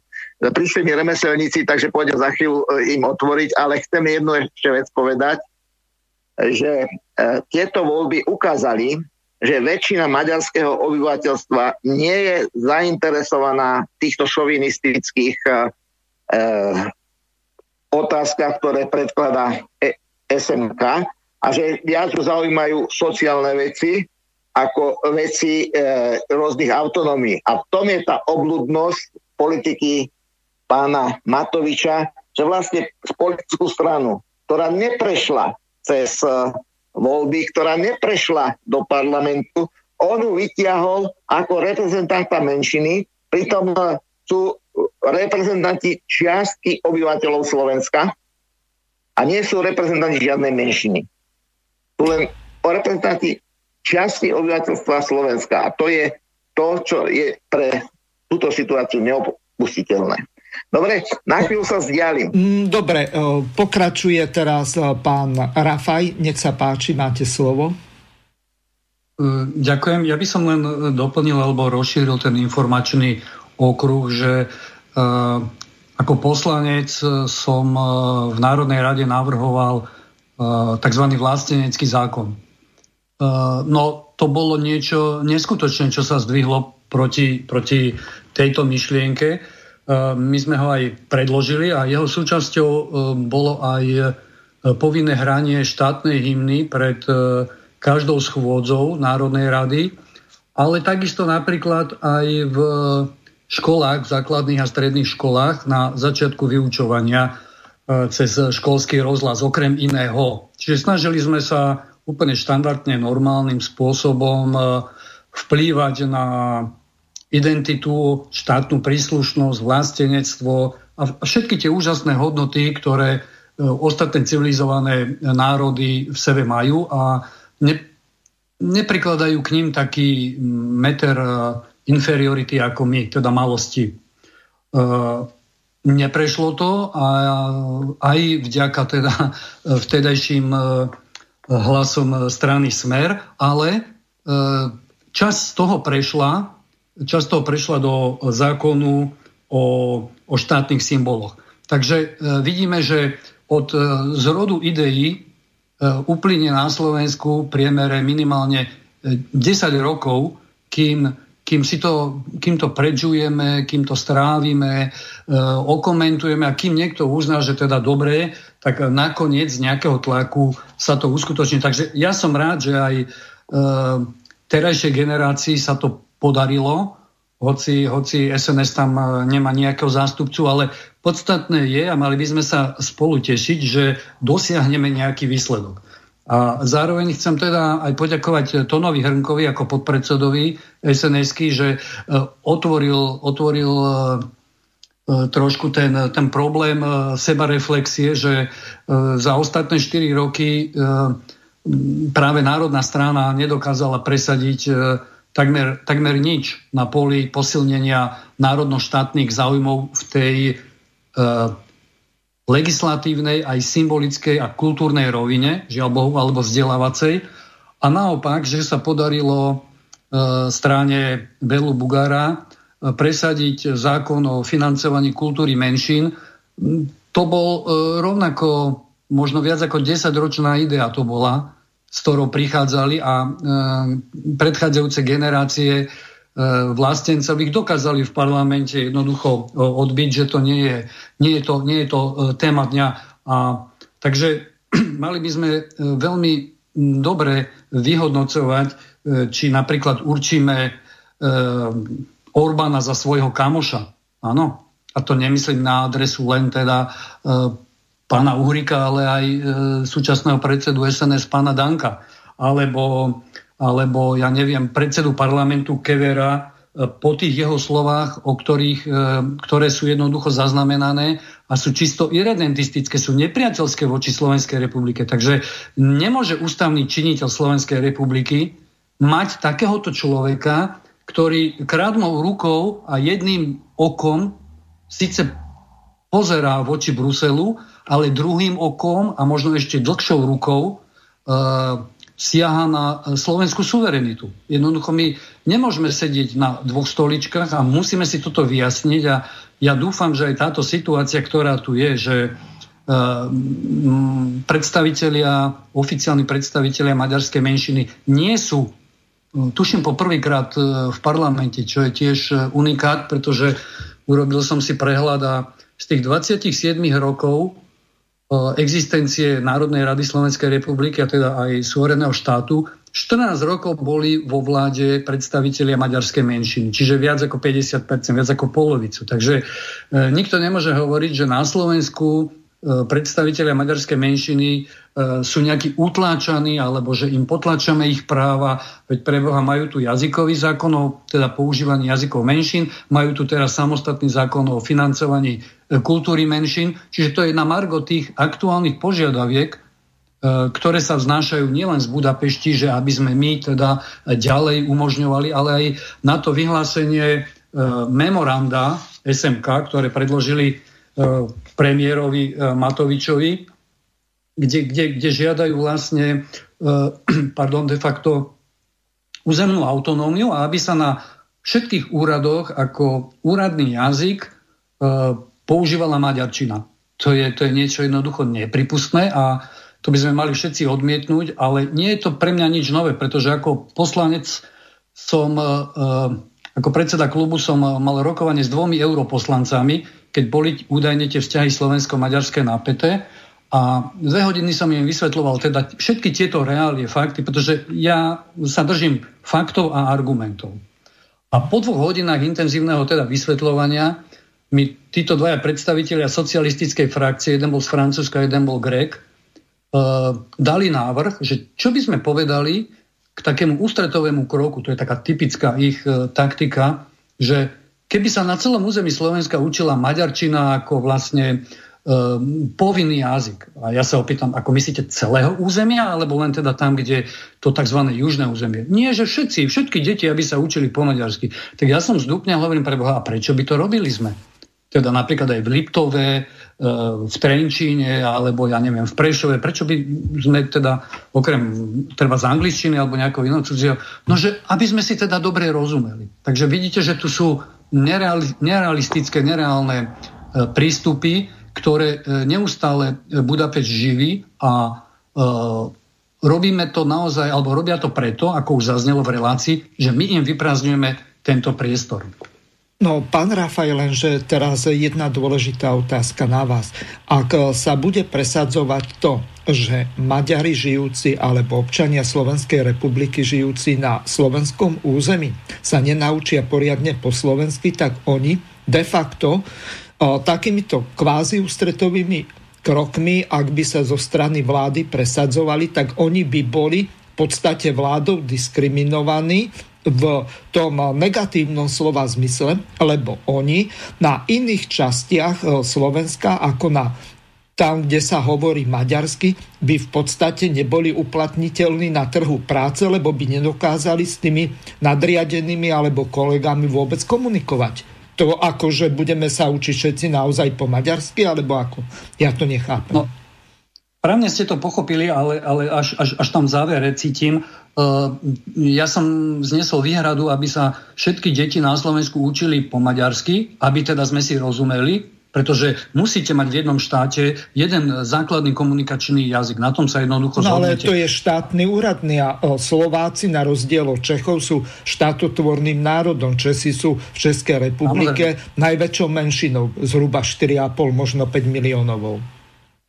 Ale myslím, že sa nechápeme, pretože e, každý, každý e, občan Slovenskej republiky by mal samozrejme komunikovať po slovensky, v štátnom jazyku, pretože je určené zákonom, že je to štátny jazyk je, a úradný jazyk je slovenčina. Čiže uh, to musí byť základný jazyk a nie ako požadujú napríklad predstavitelia maďarskej menšiny, že aj metodicky idú na to, E, cez e, svoje záujmy, že aby sa nevyučovala slovenčina e, ako úradný alebo štátny jazyk, ale vraj ako, ako cudzí jazyk, ako, ako druhý jazyk a aby sa to učilo z maďarských učebníc a vraj, aby to vyučovali len maďarskí pedagógovia. Áno, Čiže to je úplne iná metodika. Každý, kto sa učil cudzí jazyk, vie, že najlepšie sa ho naučíte v tom prostredí, kde sa používa. Ano. Takže uvidíme taký odpor e, po všetkých líniách, neučiť sa po slovensky, nerozumieť. Ja opäť poviem jeden príklad. Ja som mal spolužiakov dvoch zo strednej školy, ktorí po maďarsky sa rozprávali, ale obidvaja mali veľmi kultivovanú a vysoko postavenú slovenčinu. A ja som sa s jedným z nich stretol po, po revolúcii a on mi povedal, že Elo, ja som veľmi rád, že som dal svoje deti do slovenskej školy, pretože sa môžu uplatniť teraz e, na celom území e, Slovenska. Takže ja verím, že je viacero takýchto v úvodzovkách Maďarov žijúcich na Slovensku, pretože sú to štátni občania Slovenskej republiky, ktorí si uvedomujú, e, že je zbytočné kradnúť potenciál svojim deťom, aby sa uplatnili na, na celom území Slovenskej republiky. A na druhej strane e, slovenské štátne orgány by, mali, by nemali ustupovať tak ako to teraz požaduje napríklad e, to memorandum SMK, aby na všetkých úradoch, súdoch a tak ďalej sa ako druhý úradný jazyk e, používala maďarčina. To je jednoducho v 21. storočí e, niečo nepredstaviteľné. Pán Rafaj a takisto aj pán Hrnko, poprosím vás teraz o trochu strpenia.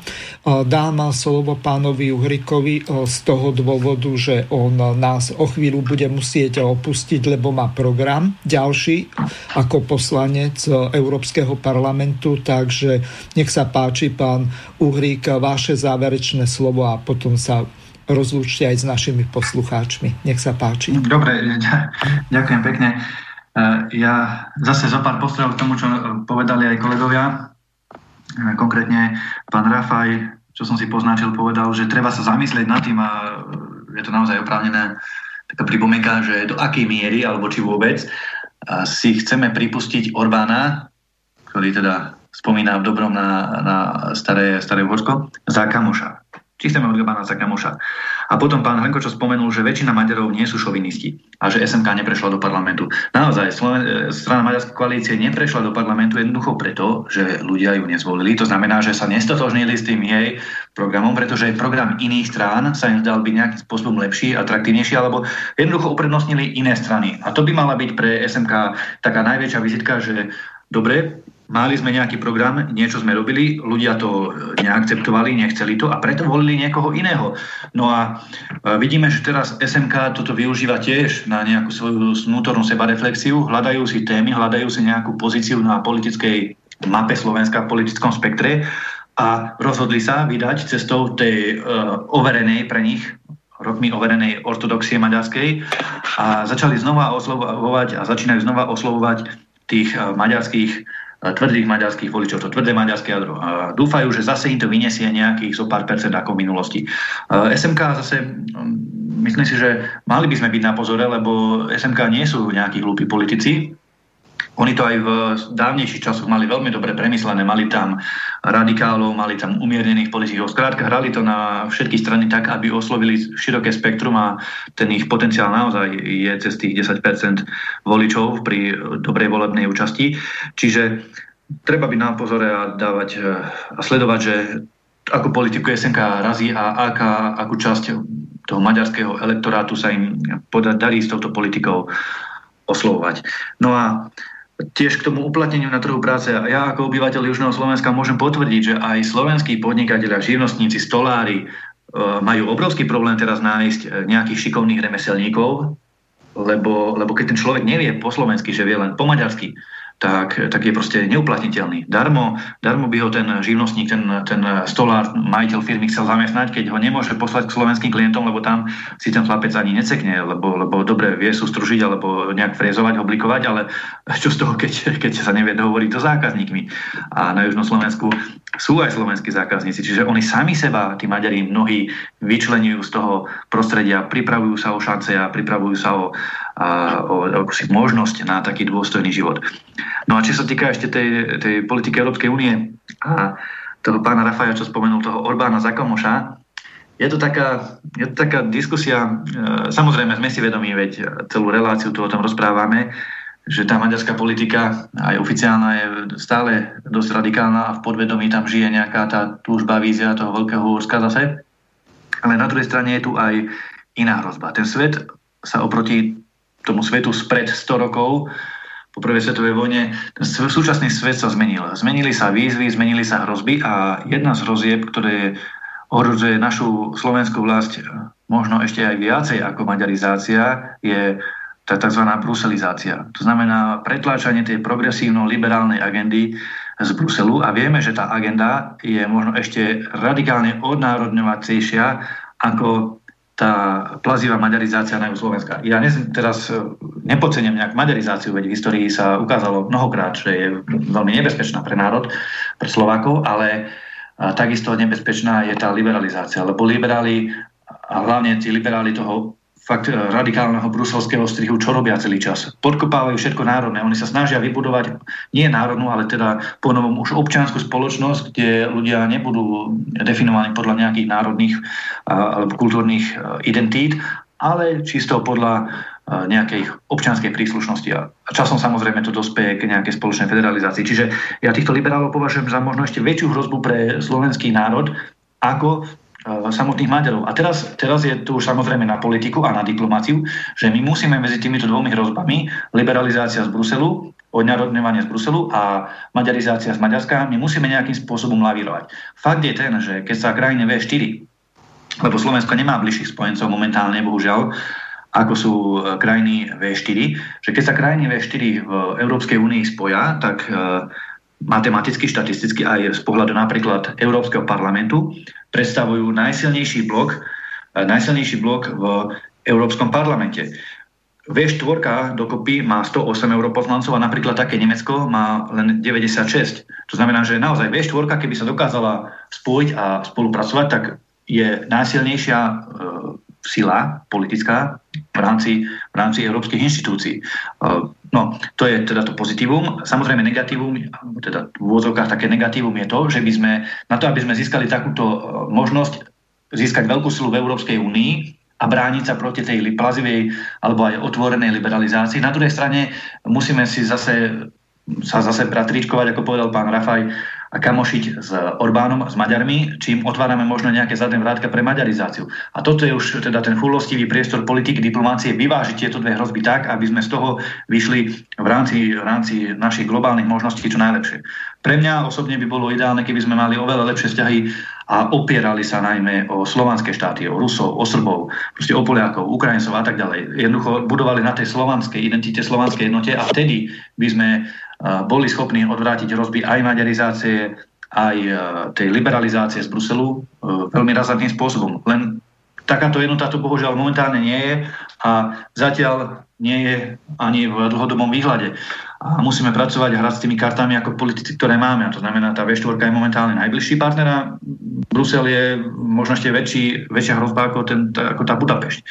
A ako som už povedal, musíme, musíme nejakým spôsobom medzi tým lavirovať a nejak to, nejak to vymanevrovať tak, aby, bolo, aby ten výsledok bol čo najlepší pre Slovensko. No a týmto teda ja by som, ja by som už asi aj musel skončiť, lebo aby som aj poslucháčom ozrejmil, nejdem sa flákať, ale máme dnes rokovanie v Národnej rade je to výbor pre európske záležitosti, kde príde pani herečka pani Remišová, teda v súčasnosti podpredsednička vlády pre a budúca ministerka pre čerpanie eurofondov a ide sa rokovať o tých 8 miliardách eur, ktoré Slovensko možno dostane z tej veľkej európskej pôžičky, že ako tie peniaze využiť, čo sa z toho má financovať, čo sa z toho nemá financovať. A je to naozaj závažná téma, lebo nie každý deň sa rozhoduje o 8 miliardách, tak, tak eh, rád by som tam bol a počul, že aké sú tie plány a preto tam musím do tej Bratislavy ocestovať. Uh-huh. Ďakujem vám veľmi pekne. Bolo mi cťou, že ste boli hosťom Slobodného vysielača. Držím palce Ďakujem. našej loutkovodičke, že povodí tých europoslancov a eurokomisárov podľa jej predstav. No, to je možno, že len zbožné prianie. Takže lúčim sa s vami. Uh, mám, ďakujem. tu, mám tu jednu... Ďakujem, prepáčte, prepáčte, posledná veta, len ďakujem teda veľmi pekne aj, aj vám, aj poslucháčom a prajem všetkým príjemný dobrý deň. Uh, ďakujem, odpojte sa. Do počutia a bude mi cťou, keď budete znovu hosťom. Uh, mám tu jednu otázku od poslucháča, je pomerne dlhá a je pre pána Rafaja. Dobrý deň. Ešte raz, chcel by som sa spýtať pána Rafaja, že keby na, v budúcich parlamentných voľbách sa dostal do parlamentu, či by hlasoval podľa toho, kto by predkladal zákon. Narážam na návrhy predkladané e, stranou LSNS, kedy boli ignorované, aj keď e, boli v súlade s programom SNS. V predchádzajúcej relácii v inom rádiu Infovojna kritizoval práve toto, e, že sa hlasuje podľa toho, ako chce predseda a nie podľa ideí alebo podľa toho, ako by zákon pomohol občanom Slovenskej republiky. Opäť poslucháč Braňo. Nech sa páči, na pán Rafaj, môžete odpovedať. Ďakujem, ale myslím si, že toto by bola skôr aktuálne otázka na Tona Hrnka, ktorý bol posledné 4 roky v parlamente. Ja som za môjho pôsobenia nezažil v parlamente LSNS, ale mali sme v klube e, džentlmenskú dohodu, že každý, keď mal s niečím problém, že nemôže za takýto zákon zahlasovať, e, tak mal právo veta. A mm-hmm. Ja som si ho tiež uplatnil napríklad, aj, aj mnohí kolegovia pri, pri zásadných e, otázkach, takže do budúcna hypoteticky by som s tým problém nemal, pretože ide pre mňa je prioritné to, čo je pre Slovensko dobre. Pokiaľ však máte e, nadradenú normu, e, ktorá sa volá koaličná zmluva, a to je realita, majú aj súčasná e, vládna koalícia, ktorá vlastne všetky tie predchádzajúce koaličné zmluvy e, de facto ide jure zakazovali alebo znemožňovali poslancom e, hlasovať e, spolu s opozíciou, čo je čo je síce pochopiteľné, aby, aby ostala nejaká, nejaká, nejaká jednota pre, pre e, programové vyhlásenie, ale z hľadiska národnoštátnych záujmov myslím, že e, do budúcna, pokiaľ by teda e, sa podarilo SNS napríklad oživiť svoju činnosť a osloviť ľudí. Ja úprimne verím, že sa to podarí, ale nie teda v tomto zložení, ktoré, ktoré tam teraz je. To som seba kritický, rovnako ako som bol seba kritický aj keď som sa vyjadril o kamošoch, nemyslel som teda len na adresu pána Uhrika, ja som jasne sa vyjadril, že som tým myslel aj e, predsedu SNS pána Danka, čiže bol som tu na korektný a objektívny a o to sa snažím. Takže aj teraz otvorene hovorím, že treba rozmýšľať do budúcna tak, že čo je pre nás prioritné, to je niečo podobné ako tá pozícia z V4, teda že v rámci bruselských aktivít alebo e, obrany pred e, týmto e, pred touto bruselizáciou, ktorá útočí na národnú identitu, hej, tam máme postupovať ako V4 a sú tam predsa tri slovanské krajiny, ktoré majú väčšinu, takže áno, správny postreh, že treba posilňovať aj v rámci V4 slovanský rozmer, to je, to, to je asi alfa omega, geopolitická a strategická. A e, zároveň v bilaterárnych vzťahoch, vo vzťahu s Maďarmi, a či už je to s Budapešťou, alebo či je to napríklad e, aj tu vzťahy s nejakými maďarskými stranami. E, čiže e, robiť e, hrádzu k maďarizácii, ktorá zasa útočí na štátnu zvrchovanosť a suverenitu. Takže znova sa potvrdili moje slova zo začiatku relácie, že my sme medzi dvomi mlínskymi kameňmi a len malá poznámočka štatistická, faktografická. E, keby neboli maďarskí voliči rozložení, možno aj e, nielen teda, že 8 poslancov maďarskej národnosti prešlo na Matovičovej kandidátke, ale ak si spočítame hlasy Mosta Hit a tej koalície, ktorá, e, ktorú dnes reprezentuje SMK, s ktorou sa Matovič stretol, tak výsledok bez 4 stotín je 6%. Takže oni by boli dnes v parlamente, len našťastie a vďaka Bohu sa, sa nedohodli a, a išli, išli rozdelení. Takže e, áno, musíme na možno v parlamente, ako teraz vznikla nejaká iniciatíva naprieč politickým spektrom a opäť s nepochopením e, k hodnotovým otázkam, tak e, jednoducho mm, treba hovoriť aj možno o e, národno-štátnych otázkach a keď sa nájde tzv. prienik medzi e, koalíciou a opozíciou, mali by sme sa z toho tešiť a neoslabovať národno-štátne záujmy, pretože žiaľ Bohu tá slovenská malosť, či už sa vzhľada v Bruseli, alebo v nejakom slniečkárstve, alebo v nejakom inom ideovom konštrukte, tá nás e, oslabuje naprieč celým politickým spektrom a nie je to dobré a mňa, mňa mrzí a boli pri srdci, že 30 rokov po, po revolúcii a 27 rokov teda po vzniku Slovenskej republiky stále ešte ako keby sa Slováci aj v tých politických stranách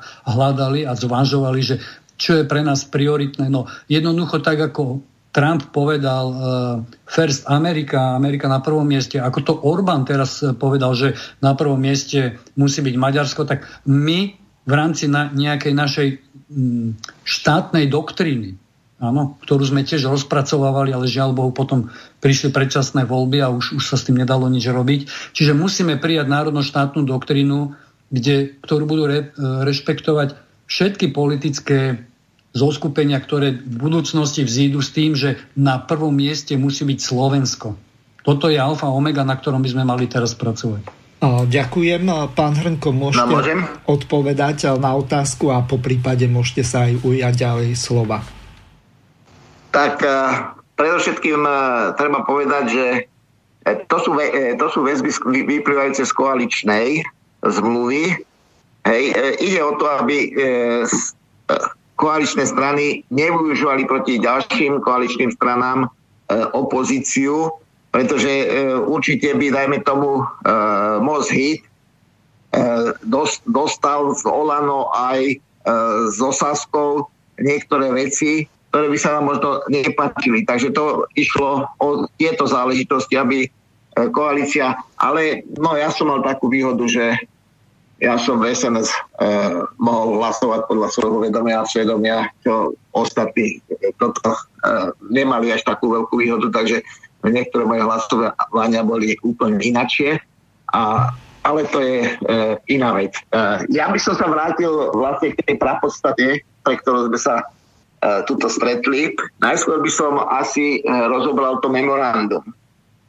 Ono je, je to jednoducho nehoráznosť, pretože tam sú dva základné body toho memoranda. Požiadavka, aby sa zrušil slovenský národný štát a požiadavka, aby sa vytvoril na Slovensku maďarský národný štát.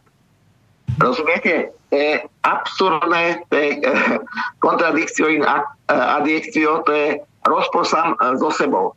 Pretože keby sme my vyhodili z preambuly e, znení my národ slovenský, znamenalo by to, že sme zrušili raison d'être, teda dôvod, prečo vznikla Slovenská republika. Lebo jediné medzinárodné, čo právo uznáva, je právo národa na seba určenie.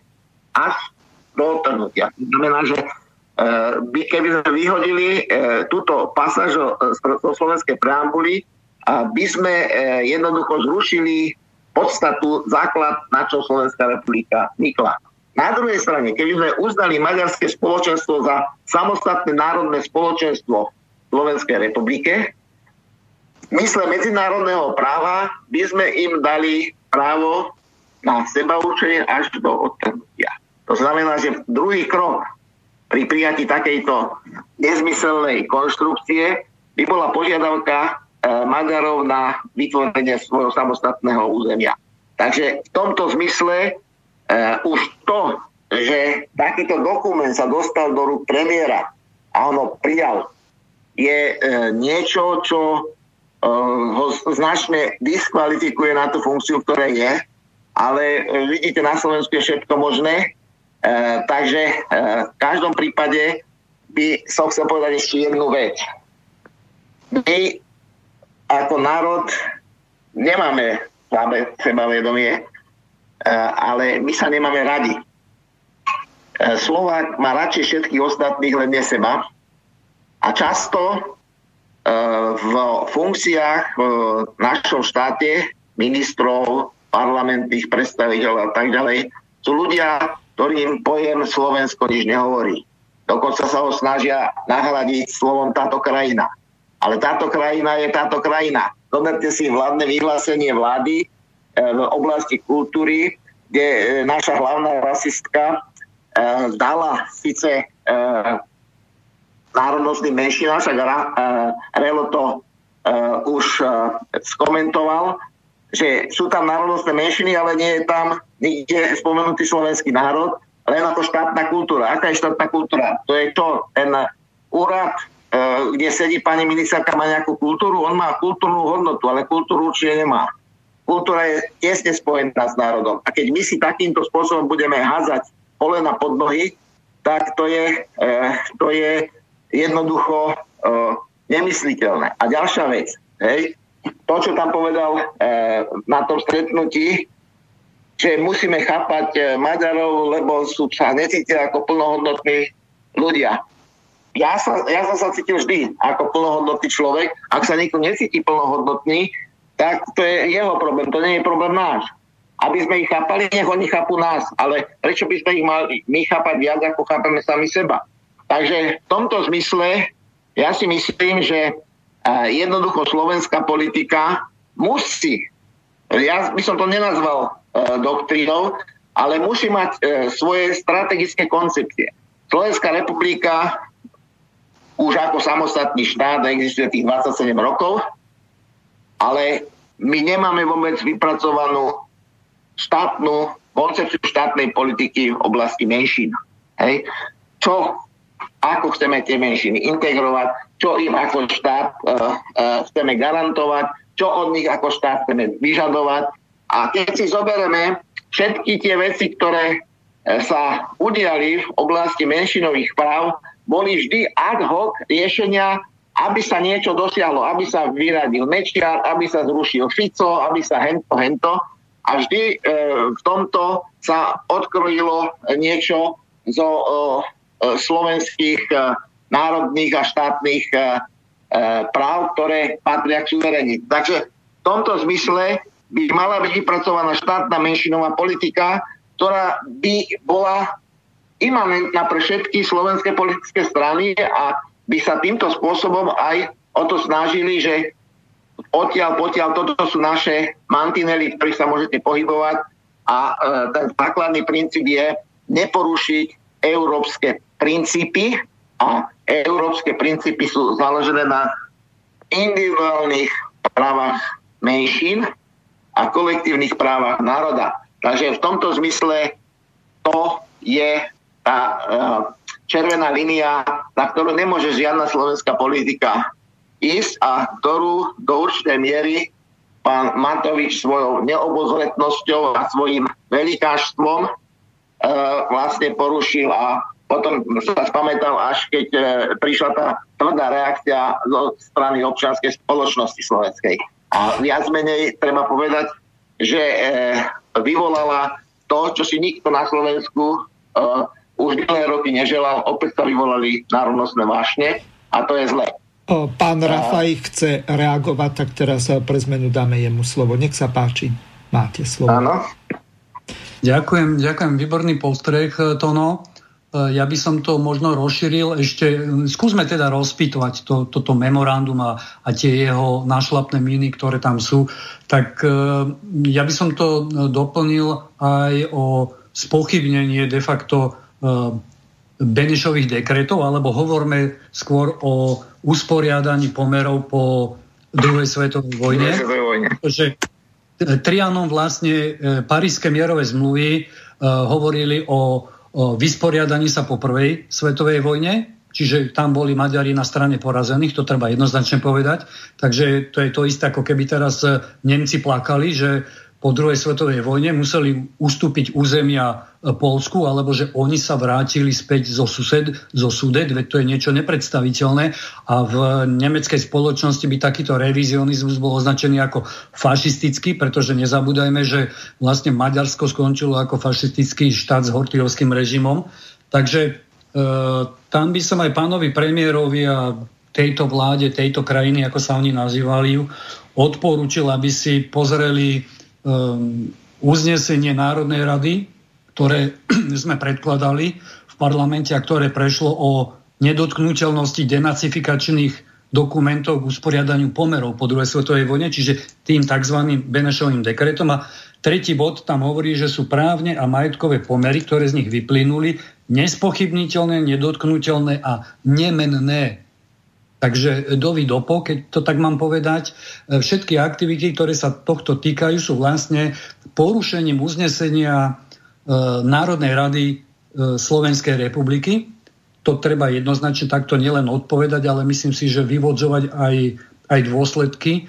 Ehm, bohužiaľ, alebo našťastie, neviem, hovoria to politici mimo slub e, poslanca, ale v prípade, že by prichádzal nejaký súčasný poslanec s takýmto návrhom, tak jednoducho koná e, proti zákonom a on sluboval, že zákony Slovenskej republiky bude sa snažiť uvádzať e, do praxe.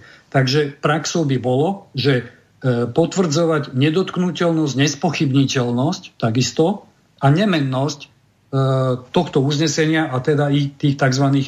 Benešových dekretov. Po druhé by som upriamil pozornosť, pokiaľ tu hovoria, že nejaké majetkové pomery a vysporiadanie sa z minulosti a tak ďalej, tak to predsa riešili štrbské protokoly z roku 49. Áno, rovnako vysporiadanie medzi bývalým Československom a Maďarskou republikou, vlastne akási konečná úprava všetkých tých rôznych e, nárokov sa, sa anulovala a nielen to, v prípade maďarskej menšiny sa musia obracať na Budapešť. Čiže pokiaľ nejaký predstaviť, štátny občan Slovenskej republiky má pocit, že ho e, treba Benešové dekrety nejak poškodili, tak Maďarská republika sa podpisom tejto zmluvy zaviazala, že to bude riešiť Budapešť. Takže on opäť plače na nesprávnom hrobe, ak atakuje e, slovenského premiéra, slovenskú vládu alebo slovenský parlament. Toto sú jednoducho objektívne fakty a medzinárodné dokumenty, ktoré E, pozorne sleduje aj medzinárodné spoločenstvo a je veľmi citlivé, ak sa nedodržiavajú. Problém je však niekde inde a nielen v tomto memorande, ale v maďarskej ústave, tej, tej poslednej e, novele, alebo vlastne to bol prijatý úplne e, nový najvyšší zákon maďarskej, ani nie republiky, vlastne my musíme hovoriť už len o Maďarsku. O Maďarsku. Mm-hmm. Presne tak. A mimochodom tiež má preambulu, a mimochodom sa začína, my členovia maďarského národa na začiatku nového milénia so zmyslom pre zodpovednosť za každého Maďara a tak ďalej a tak ďalej. Takže e, najskôr si treba pozametať pod vlastným Prahom, áno, pokiaľ sa cítia viazaní či už krajanským preukazom alebo e, dvojakým občianstvom alebo nejakými kultúrnymi väzbami, no tak e, keď teda ich domovský štát pre tých, teda tých e, šovinistov, nemyslím teraz, alebo irredentistov, pardon, nemyslím teraz tých normálnych, bežných e, občanov Slovenska, ktorí sa hlásia k maďarskej národnosti, tak keď Budapešť má my, členovia maďarského národa, aký je rozdiel my, národ slovenský? Lenže my na rozdiel od maďarskej ústavy máme v závere posledný odsek, teda my občania Slovenskej republiky a v strede sú spomenutí aj dokonca prí, príslušníci etnických a národnostných menšín. Takže oni sa tam nájdu, oni tam sú. Aj to, že to spolu s nimi sme prijali túto ústavu. Ale ja sa vrátim k tej maďarskej, ak ešte chvíľu môžem. Ano. A e, tam je, myslím, že e, jazyko sváru, keď som hovoril aj o štrbských e, protokoloch, keď hovoríme alebo spomíname napríklad aj základnú medzištátnu zmluvu ktorú podpisoval Mečiar e, v roku 95 e, s Maďarmi a oni jednostranne tam podpísali aj tú klauzulu alebo odporúčanie 1201 a my sme na Slovensku e, veľmi jasne vyslali signál, že kolektívne práva neuznávame, lebo ten článok 1201, ktorý sme si mohli vybrať, ale aj nemuseli, uh, sme odmietli, áno, čiže už tu nastal rozpor, ale z hľadiska súčasnej platnej maďarskej ústavy E, maďarskí ústavní činiteľi a štát e, nemusí rešpektovať vôbec nič ani zo stropských protokolov, ani zo základnej zmluvy ešte tej socialistickej. Dokonca nemusí rešpektovať už teda nimi vypovedanú zmluvu o Gabčikovej Naďmaroši z roku 77 a, a ani ďalšie právne akty, ktoré sa udiali medzi prijatím tej novej maďarskej ústavy, to bolo myslím v roku 2011, a rokom, marcom 44. To je, to je takmer 70-ročné vákum, ktoré zavádza Maďarská ústava, pretože ona hovorí a označuje toto obdobie tzv. tej starej ústavy alebo tých ústav ako nedemokratické, dokonca tam použili aj právny pojem, ktorý vlastne anuluje a zbavuje ich zodpovednosti. A na toto opäť nikto nereagoval. Sice my sme reagovali v parlamente, e, v roku 2011 som bol z okolností tiež navrhovateľ aj predkladateľ a tam už taký starý lišiak, ako bol Mikuláš Zurinda, vtedy minister zahraničných vecí, tak pochválil našu iniciatívu, už sa im to naozaj zdalo tá, ten exteritorializmus na úrovni ústavy ako veľmi silné a veľké sústo, ktoré nám môže dlho ležať v žalúdku, tak pripravili cez zahraničný výbor, ktorému tuším šéfoval vtedy Šebej, e, protinávrh, e, ktorý, ako on povedal, bol vraj trošku jemne viac prebrúsenejší, ale podarilo sa nám aspoň docieliť ten výsledok, že sme riadnym uznesením slovenského parlamentu protestovali a vyhradili sa voči exteritoriálnym e, účinkom. No a v tejto maďarskej ústave, tej novej, rovnako e, sa zmenila dikcia, že cítia spolupatričnosť Maďarsku na e, povinnosť zodpovednosti maďarskej vlády, maďarského štátu za všetkých Maďarov e, v okolitých štátoch. To je jednoducho už e, občiansko-právna exteritorialita. Niečo podobné sa udialo, ak si pamätajú aj posluchači, možno, že aj Tono Hrnko, v roku 95 bolo tzv. komarňanské zhromaždenie. Tam vlastne prvýkrát oficiálne sa vznesla požiadavka na územnú autonómiu Maďarov na Slovensku. A jeden z ústavných činiteľov, ja si teraz presne nespomínam, či to bol, buď to bol Jan Čarnogórský, alebo to bol predseda vtedajšej SDL Weiss povedali, že to bol vlastne pokus vyňať časť štátnych občanov Slovenskej republiky spod pôsobnosti zákonov a ústavy Slovenskej republiky. A o niekoľko rokov neskôr vlastne Maďarská republika prijala svoj najvyšší zákon, ktorým už legitimizuje de facto, ona si osobuje to právo, už, už ho zobrala vlastne aj slovenským Maďarom, keď tak mám povedať, a prevzala si ho na seba, že ona má teda toto právo a tu nám musia nastúpiť všetky štátne orgány k tomu, aby napríklad aj cez e, slovenskú maďarsko zmiešanú komisiu, ktorá e, má vlastne eliminovať takéto spory konzultáciami a ďalšími štandardnými diplomatickými cestami. Zatiaľ som nič nepočul, že by sa pokračovalo v tejto veci. Naopak tvárime sa, tvárime sa, že sme priateľskí a pritom Orbán pred pár dňami povedal, že oni spejú k víťazstvu, že v tejto dekáde, v tomto desaťročí sa Maďarsko zbaví teda toho trianonského jarma, traumy a že naopak vráti sa do, akejsi, do akéhosi rozmeru, e, v akom bolo e, pred, e, pred Trianonom. A ono to všetko so sebou súvisí, pretože spochybňovanie Trianonu vlastne, a respektíve Trianon, to je zaujímavá vec, maďarskí historici odôvodňujú, prečo sa vraj Maďarsko v 20-30 rokoch a potom neskôr zapojilo do druhej svetovej vojny a dokonca, že vraj samozrejme spolu s hitlerovským Nemeckom, ale že vraj e, ospravedlňujú vlastne aj vznik druhej svetovej vojny tým, že museli sa naprávať skrivodlivosti, nielen teda Nemecku, ale aj Maďarsku. A preto vznikla aj viedenská arbitráž a preto vlastne okupovali tých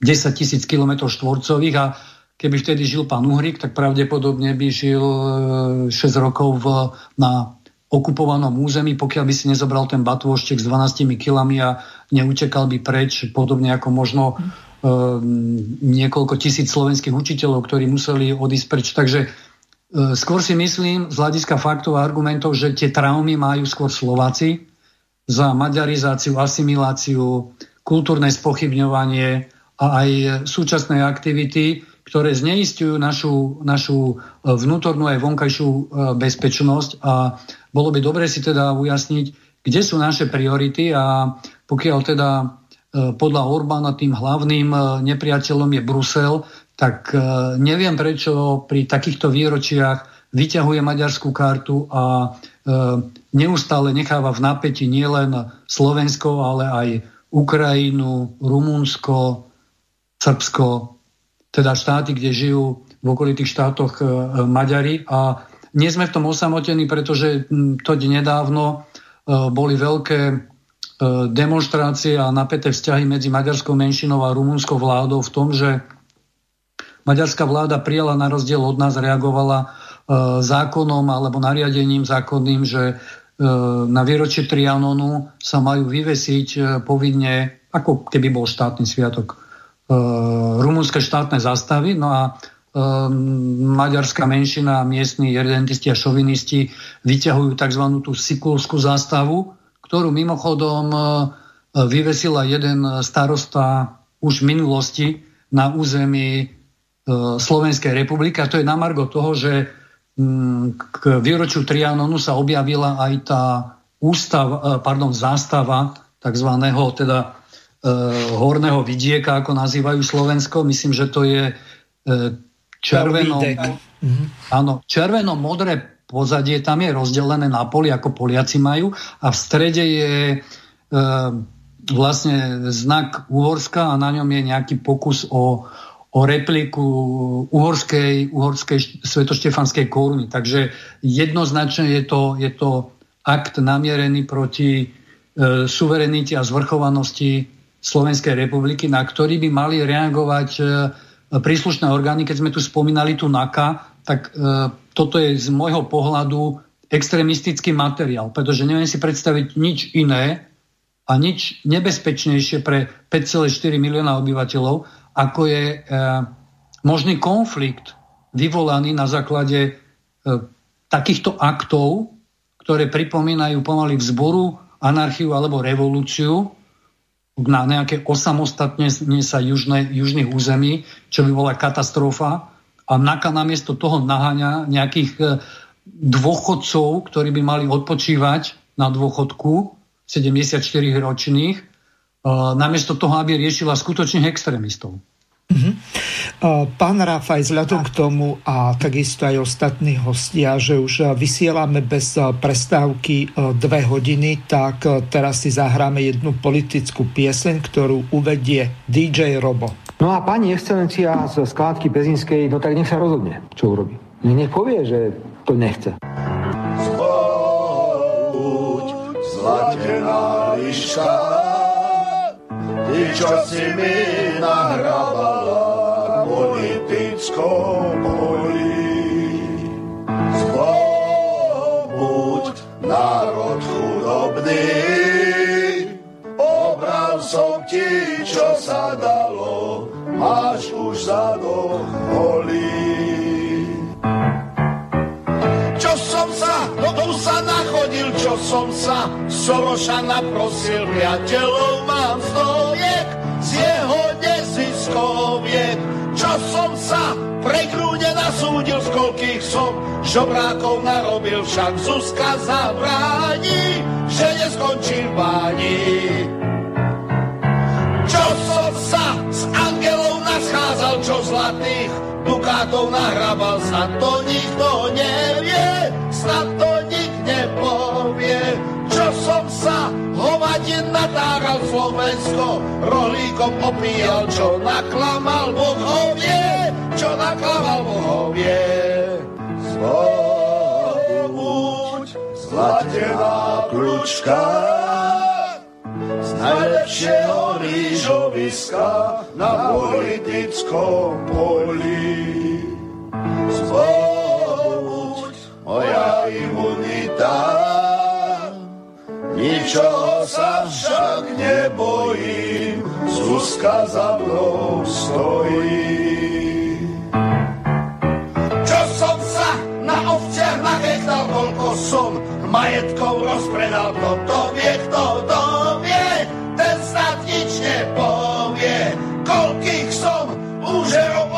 ojebal, nikdy som sa nikoho nebal, len ruských motoviek, len ruských motoviek.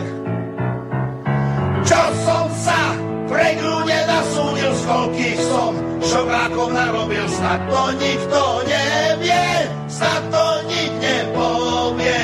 Čo som sa hovadin natáral Slovensko, rohlíkom opíjal, však Zuzka zabráni, že neskončím páni, však zabráni, že neskončím báni. Tak to bola Aneta Lupo a pesnička Zuzka zabráni. Teraz my budeme pokračovať ďalej. Pripomeniem našim poslucháčom, že telefonicky sa nedovolajú z toho dôvodu, že mám obsadený telefon pánom Hrnkom. Samozrejme, môžete využiť a pokiaľ využívate aplikáciu Jitsi Meet, tak eh, si zadajte komunikačnú miestnosť SBB, opakujem SBB je ako iniciálky Studio Banska Bystrica Juh a eh, tým pádom sa môžete dovolať do štúdia. Eh, teraz odovzdám slovo pani Višnej, ktorá by chcela pokračovať v relácii a zás nadviažem spojenie s pánom Hrnkom, ktorý nás opäť opustil. Takže nech sa páči, pani Višna, máte slovo.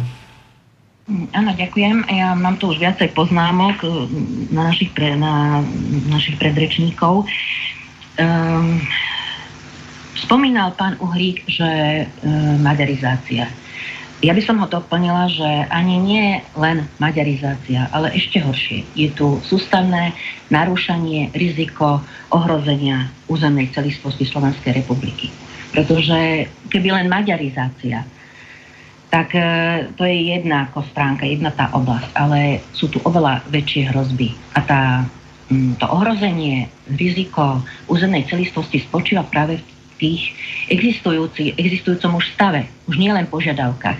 Už som to, myslím, v minulej relácii spomínala a už aj, aj predtým, možno, že už aj tretí, štvrtý krát tejto uh, slobodnom vysielači, že de facto tu existuje kultúrna autonómia alebo isté črty, predpoklady, ktoré sa v programom vyhlásení súčasnej koalícii opäť idú rozširovať, tá štruktúra, inštitucionalizácia. Takže tá kultúrna autonómia alebo tie prvky kultúrnej autonómii tu už sú. Školská autonómia existuje de facto, čiže v tých obciach, kde predstavuje maďarská menšina alebo kde má svojich zástupcov v miestnych zastupiteľstvách, tam v podstate tá ako keby vodzovka školská autonómia alebo školská samozpráva funguje. Ale nie iba v, v tom zmysle, že je riadená um, iba, riadené sú iba menšinové školy, ale aj slovenské školy s vyučovacím jazykom slovenským. To je ešte horšie. O akú o aký počet obcí sa jedná, neviem, či ide, o aký počet obcí ide, pretože nikde sa mi nepodarilo zistiť informácie, či sa niekto týmito um, faktami zaoberá, či sleduje túto situáciu, či teda vie, čo, čo tu, um, akých pomeroch, aký je tu pomer síl aj v tých e, miestnych zastupiteľstvách. Vieme, že Fórum Inštitút na Slovensku v e, sídlo, v sídle v Šamoríne sa podrobne zaoberá všetkými týmito e, faktami, výsledkami volebnými, správaním sa voličov, sleduje dokonca aj správanie slovenských voličov, nie iba maďarských. Čiže Odzadu, spredu, zľava, správa nás tu majú preskúmaných a nie iba tu na Slovensku. Fórum Inštitút prevádzkuje stránku maďari.sk, kde vlastne šíri túto propagandu. Je tam aj o Trianone, je tam toľko nezmyslov, klamstiev a dezinformácií, že ak si to niekto bude čítať a bude to považovať za nejakú argumentáciu, tak úplne ten základ je už zlý. Čiže nie len o maďarizáciu ide, ale aj o ohrozenie celistvosti. Aspoň ja to tu tak, alebo my to tu tak na, na juhu Slovenska vnímame, pretože som sa narodila v Štúrove, žijem tu celý čas a každú tú drobnosť. Veľmi citlivo tu reagujeme, vnímame to, vidíme prejav, už poznáme pozadie, vieme, ako sa to bude ďalej vyvíjať. E, čo sa týka toho, toho stretnutia 2. júna, ktorú, ktoré organizoval pán predseda vlády, tak e, ja to zase vidím len ako hru o politické body, získanie voličov, zase ide o niečo iné, nie o Slovákov, o slovenský národ, nie o Slovensko. Možno, že by, som nás aj doplnila, pán Rafaj, že nie len o Slovensko, ale hlavne aj o slovenský národ, pretože e, o Slovensko ide každému, ako sme si už to aj vydiskutovali aj v predošlých reláciách, ale o slovenský národ to asi ťažko teda e, niekomu ide aj kto je v politike, čiže to, že vlastne pán predseda vlády zorganizoval takéto stretnutie iba s predstaviteľmi alebo zástupcami maďarskej menšiny, je totálna urážka hrubá urážka slovenského národa, pretože slovenský národ, už to tu bolo spomínané, netrpel oveľa viac si myslím. A nie vinou slovenského národa sme sa dopracovali aj k svetovým vojnám, aj k tomuto stavu. A ja si myslím, že práve paradoxne e, toho 4. júna začali roztvárať tie nožnice, začala sa práve tá odtedy tým dňom začala tá tá, tá myšlienka, že znovu vytvorenie Uhorska a vidíme, že to teda e, raz tvrdou silou, teraz už mekou silou, aj to by som teda doplnila pána Uhríka, že nie, e, nie je to také vypuklé ani v Európskej únii, ani nejako na juhu Slovenska, ale možno to nie je také vypuklé, ale rozhodne je to oveľa e, intenzívnejšie tá, ani nie teda tá maďarizácia, ale uh, získanie týchto, týchto izolácie tohto územia. Čiže, že je to sofistikovanejšie, to je druhá vec, ale rozhodne tu tá politika je aj intenzívnejšia. To by som mohla rozprávať o veciach, ako tu prebiehajú tie uh, tzv. obchodné menšinové trhy, doprava e, cez hraničné rieky. Proste to je toho, tie obchodné kancelárie, to sú všetko cieľenie. A keď si to takto pospájate, že vidíte, tu vzniká to, tu sa toto deje, tu toto pospájate si to ako mozaiku, tak máte jednotnú, veľmi premyslenú, e, systematickú, e, systematický cieľ. No a spomínalo sa tu už viacej veci, ja nebudem už e, na také drobnosti reagovať, lebo to je len samo o sebe školstvo je, je, je na 3-4 relácie, keby sme len chceli základné veci poňať. Ale opäť tu bolo spomínané, že tá výučba mm, slovenského jazyka v menšinových maďarských školách Zase musím ísť niekde úplne dozadu, aby som, aby, aby posluchači pochopili um, to zmýšľanie, zmýšľanie predstaviteľov, možno že aj čiastočne príslušníkov maďarskej menšiny, je to presne takisto ako pri rómskej populácii. Úplne iná hierarchia hodnot. A toto my dokážeme pochopiť, vidím to všade aj v politickej sfére, ten etnocentrizmus. My si stále myslíme, že v prvom rade sú tu sociálne problémy, e, pre nás dôležité, ja neviem, zdravotníctvo alebo e, zamestnanie a tak ďalej. Ale pre väčšinu, vidíme to aj v Ostrihome susednom, pre predstaviteľov alebo pre príslušníkov maďarskej menšiny alebo tých, tých, tých naozaj tvrdých, ako by som povedala, Maďarov, je, že v prvom rade Maďarstvo a potom je sociálna sféra, zdravotníctvo a tak ďalej a tak ďalej. Čiže toto je úplne iná hierarchia a na toto sa veľakrát zabúda. A potom, keď po, e, budeme aplikovať náš pohľad na ich e, rozhodovanie, tak príjeme k nesprávnym záverom. Čiže to treba mať stále na pamäti. Ale myslím si, že už veľká časť obyvateľstva toto aj pochopila. Lebo potom nám to vzniká ten problém, ak nevidíme do povahy, charakteru maďarskej menšiny, príslušníkov a ich správania prostredníctvom politických reprezentantov, tak potom nám tu vznikajú eh, po Slovensku aj hlavne severnom eh, politické pobočky mostu, ako to bolo v minulosti. Robila som aj, aj analýzu volieb, aj komunáliek, aj do Vúcky a potvrdilo sa mi tými analýzami, že tento maďarský menšinový prvok sa dostal prakticky do každého kraja. No a uh, čo som ešte chcela Pani Výšna, týmto... máme tu otázku od e, poslucháča, ktorý e, píše e, nasledovne. Chcel by som sa spýtať hoci ktorého z hostí, ktorý bude vedieť reagovať, či styčovanie vlajky Felvideku na území Slovenskej republiky na sté výročie Trianonu je v súlade s platnou legislatívou Slovenskej republiky. Súvisí to s otvoreným listom predstaviteľom Slovenskej republiky od Združenia Korene, ktorý spomenula e, pani magistra Višna. E, podal som podnet aj na políciu už dňa 2.6.2020, no dodnes som nedostal žiadnu odpoveď. Čo majú občania Slovenskej republiky robiť, keď ani policia nereaguje na podnety. Ďakujem. Chcete odpovedať vy, pani Višna, alebo slovo ja to dám... neviem tak po, podnety istotne my, my podávame, treba podávať podnety, treba sa e, dobíjať k predsedovi vlády, predsedovi Národnej rady, aj pani prezidentke. Iné nám neostáva prostredníctvom politických strán, lebo my sme napísali aj v tom otvorenom liste, žiadali sme, aby bolo prešetrená, bola prešetrená táto udalosť, aby bola zvolaná mimoriadná schôdza Národnej rady a boli navrhnuté riešenia a opatrenia. Aj voči politickým stranám menšinovým SMK a Most, aby sa prešetrili ich politické programy.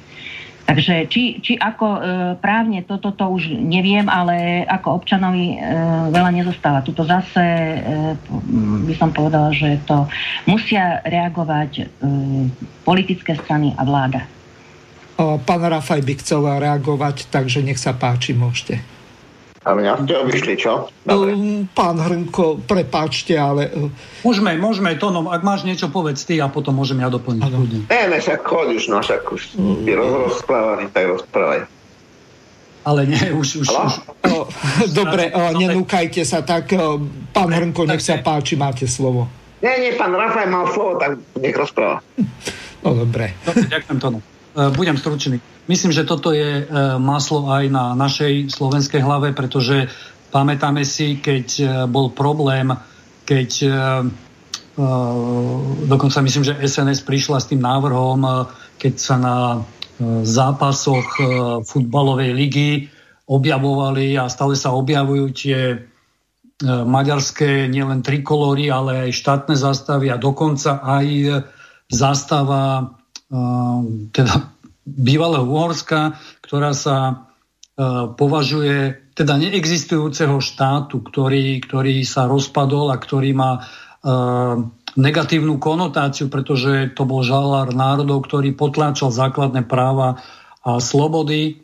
A potom sa to začalo riešiť, ale e, vzhľadom na to, že Most Hit bol, myslím, že v koalícii, tak prijala sa taký mačkopes nejaký, e, ktorý ako keby to dal do útlmu, že, že da tam môže, ale pokiaľ ide teraz o konkrétny príklad, že nejaká felvidecká zástava, alebo ako to oni nazývajú, tak to nie je žiadny štát existujúci. E, naša právna úprava umožňuje používať len legitímne štandardizované e, štátne symboly, symboly. In, iných, iných štátov a upravuje dokonca aj, aj možnosti. Čiže e, de facto na niektorých podujatiach e, na južnom Slovensku, obecných povedzme, e, teoreticky je možné použiť štátny symbol, ale oficiálny Maďarskej republiky, ale určite nie nejakej provokatívnej felvideckej zástavy, pretože takéto neštandardné symboly používajú napríklad anarchisti alebo revolucionári, ktorí, ktorí e, zgrupujú ľudí pod takýmto symbolom a e, vlastne rozvracajú spoločenské zriadenie. Takže ja si myslím a doplním to, že v tomto najväčšiu právomoc má podľa mňa generálna prokuratúra, pretože ide o veľmi závažný možný trestný čin, prípadne až na úrovni špeciálnej alebo špecializovanej prokuratúry. Takže e, možno spojme sily a skúsme spísať nejaké podanie pánovi Honzovi, aby sme, keďže je taký pracovitý, tento špecializovaný prokurátor, aby išiel teda naháňať aj extrémistov na južnom Slovensku. Tonko, nech sa ti páči. No, uh, predovšetkým treba povedať, že naša ústava hovorí uh, v svojich pasážiach uh, o tom, že Slovensko je jednotný a nedeliteľný štátny útvar, to znamená, že žiadne autonomia, žiadne feulidecké zastavy to nebudú. Uh, druhá vec je, máme tu aj trestný zákon, ktorý i aj integrity štátu. Áno. Počujete sa? Áno, opäť ste mali hovor, ale s tým sa už musíme nejako vyrovnať. Nech sa páči, pokračujte. No, a e, to je potom otázka, aká je vymožiteľnosť práva v týchto otázkach. A tu sa dostávame do e, tých e, turbulencií, ako vidíme napríklad teraz v Spojených štátoch amerických. Hej, že kriminálnika čierneho policia príliš privrela, umrel a celosvetové protesty. Bieleho, nevinného policia priškripla, umrel ani pes neštekol. Takže e, tu je e, ten meter. V každom prípade generálna prokuratúra a orgány činné v trestnom konaní a špeciálne NAKA by si takéto e, problémy mali vznika, e, všímať, pretože e, jednoducho to sú trestné činy proti územnej celistvosti štátu, keď niekto propaguje staré idei, ktoré sú dokonca zakázané mierovými zmluvami, pretože Irventa sa pokladá za rušiteľa mieru. Preto sa to dostalo do mierových zmluv. Lenže dnes, viete ako, kto by si bol predstavil, že niekedy na východe Ukrajiny sa do seba pustia Ukrajinci, budú sa zabíjať konflikte, v ktorom není ani štipka ukrajinského záujmu. Pani Višna, chcete reagovať, lebo asi pán Hrnko má ano, telefón. má to husté, husté tie telefóny, neviem, či sa ešte ozve, ale chcela som aj, to je taká najdlhšiu debatu, tá téma o tých štátnych symboloch, aj teda cudzích, však je na to zákon, ale jednoducho je nepostačujúci. Zase sú obchádky e, okolo tohto zákona, čiže sa ani neporušuje, lebo len sa obchádza. Sú bežné prípady, že okolo 15. marca vyvesujú sa maďarské štátne vlajky na kostoloch na juhu Slovenska v obciach. A keď sa podali podnety, tak e, neviem, myslím, má ministerstvo vnútra, tak e, prešetrilo sa, orgány hneď prešetrili, no ale kým sa prešetrilo, tak e, vlastne sa zistilo, že už tam vlajka nevisí. Celý ten proces je, je krátky, na, teda celý ten proces je dlhý na, to, na, tú, krátku, na, to, na tú krátku, krátky čas, kým sa tá, kým tá zastava tam vysí. Kým sa to všetko stihne prešetriť, zastava tam už nie je. Čiže niečo vyriešiť. Čiže tuto sú také medzery v zákonoch, nemáme na to opatrenia. Čiže pravidelne tu máme, uh, neviem, nikto to tiež nezmapoval, koľko je tých zástav, aká, akú plochu to, aké veľké je toto riziko. To sústavne každým rokom to takto prebieha. A čo sa týka aj tejto zástavy, ktorá sa vyvesila, tzv. Felvidecka v tom Gombaseku, tak ona, vidíte, že niekde používali, teda neviem, či ste to sledovali, ja som si včera pozerala do podrobná tie, tie aktuálne správy z rôznych častí obcí, ale fakt musím definovať to ako, alebo názor som si utvorila, že je to masová záležitosť. Aj keď v tých jednotlivých obciach to bolo pomenej ľudí desiatky, možno niekde stovky, ale celkové to dáva dokopy. E, trúfam si odhadnúť, že sa zapojilo do, tých, do týchto, do týchto e, spomien, do tejto spomienky e, do 200 ľudí. A tieto obce možno, že aj viac. Alebo predpokladám, že aj viac. Veď tam v tom kombaseku tu som spomínala už v minulej relácii, je podstavec, ktorý bol pôvodne v Banskej šťavnici, tvoril sochu honvedov. A presne takisto je urobený ten podstavec, ako bol v Banskej šťavnici, presne tých honvedov, ktorí nám vraždili Slovákov, aj toho Jura Youngsfielda, aj, aj Janka Krála. Čiže aký je odkaz, aký je signál aj pre pani prezidentku, ktorá povedala, že Maďari, nebyť Maďarov, my nezvládneme pandemickú krízu je taký odkaz, že, že pôjde sa silou, alebo ako? Čo vám tým chcú povedať? Uh, týmto pamätníkom. No a tá zastava je zeleno-modrá a má taký zlátaný, zlátaný erb, kde je koruna, aj štátny znak, takže e, bolo viacero návrhov a v tomto sa Maďari napríklad nedokážu zhodnúť, pretože tu nie je taká e, tradícia hlboko historická, teda ako je v, v tom Sedmohradku, kde Sikulovia používali. Tam mm, pôvodne tá autonómia mala väčšie, väčšiu, väčšiu váhu, väčšiu autoritu ako túto na juhu. Nikdy nebolo toto územie vyslovene len samostatné, takže oni sa nevedia uh, identifikovať uh, s nejakým jedným typom zástavy. Rôzne návrhy sú na futbaloch, sú na futbale, sú, je istý druh vlajky sa používa, tu sa používa tiež nejaká vlajka, ale nie je v tomto jednotnosť tej maďarskej strany. Dokonca aj maďarskí odborníci na erby a zástavy upozorňujú na to, že s týmto sa nemusí identifikovať veľká časť maďarskej menšiny. Ale ja si myslím, že v tom by ani nebol taký problém, pretože aj sa používajú iné symboly a je to otázka času. Keď je dobrá propaganda, tak sa postupne uh, tieto symboly s týmito symbolmi alebo s touto zástavou identifikujú identifikuje väčšina obyvateľstva, obyvateľstva maďarskej menšiny. Ale čo vidím ešte väčšie riziko a nebezpečenstvo je to, že e, vlastne programovom vyhlásení vlády je zmienka v časti o národnostných menšinách, že zákon, že sa pripravuje, alebo pripravuje vláda predložiť zákon o národnostných menšinách, kde sa majú e, schváliť, uzákoniť aj používanie týchto štátnych symbolov. Čiže toto teraz, čo ideme, by sme teoreticky išli podať podnet, tak keď sa príjme takýto zákon, je to už vlastne e, verejné, oficiálne, tak ako sú tie autonómie, ktoré som spomínala. Čiže uh, preto sme aj ten otvorený list uh, poslali najvyšším štátnym predstaviteľom, pretože vieme, že takýto zákon sa bude pripravať. A druhá vec je, že ako to tu my vnímame na juhu, je to, že podľa nás neexistuje už dopyt bežných občanov, príslušníkov maďarskej menšiny po ďalších právach menšinových. Istá, istá miera, istá e, hladina sa naplnila a oni už ako keby boli spokojní s týmto. Však vlastne od e, či už časovou líniou od malička až po, až po hrob, by som až povedala fakticky, alebo či už priestorovo geograficky, uh, oni nemusia absolútne používať slovenčinu.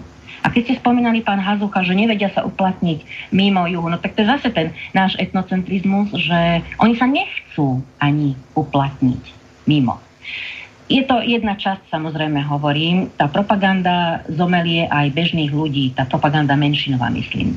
Len Ale potom pani Vyšná, druhá... jedna veľmi dôležitá vec. E, keď sa pozriete vzhľadom na, to, na tú mapu Slovenska, tak Najväčšia nezamestnanosť je buď niekde na Orave, Kisuciach, alebo tu dolu na južnom Slovensku a to môže byť kľudne od Komárna až po Čiernu nad Tisou, celým juhom, lebo najväčšia nezamestnanosť, tak to je Rimavská sobota, Revúca a tieto okresy, čiže toto je ten problém. A samozrejme juh východného Slovenska, čiže keď eh, hovoríme o tom, že oni sa nevedia uplatniť na trhu práce, eh, tak eh, jednoducho aj z toho dôvodu, že neovládajú Slovenčinu a tým pádom, kto ich zamestná v iných častiach Slovenska, keď sa so svojimi kolegami alebo nadriadenými nedokážu dohovoriť. Čiže oni si sami sebe škodia.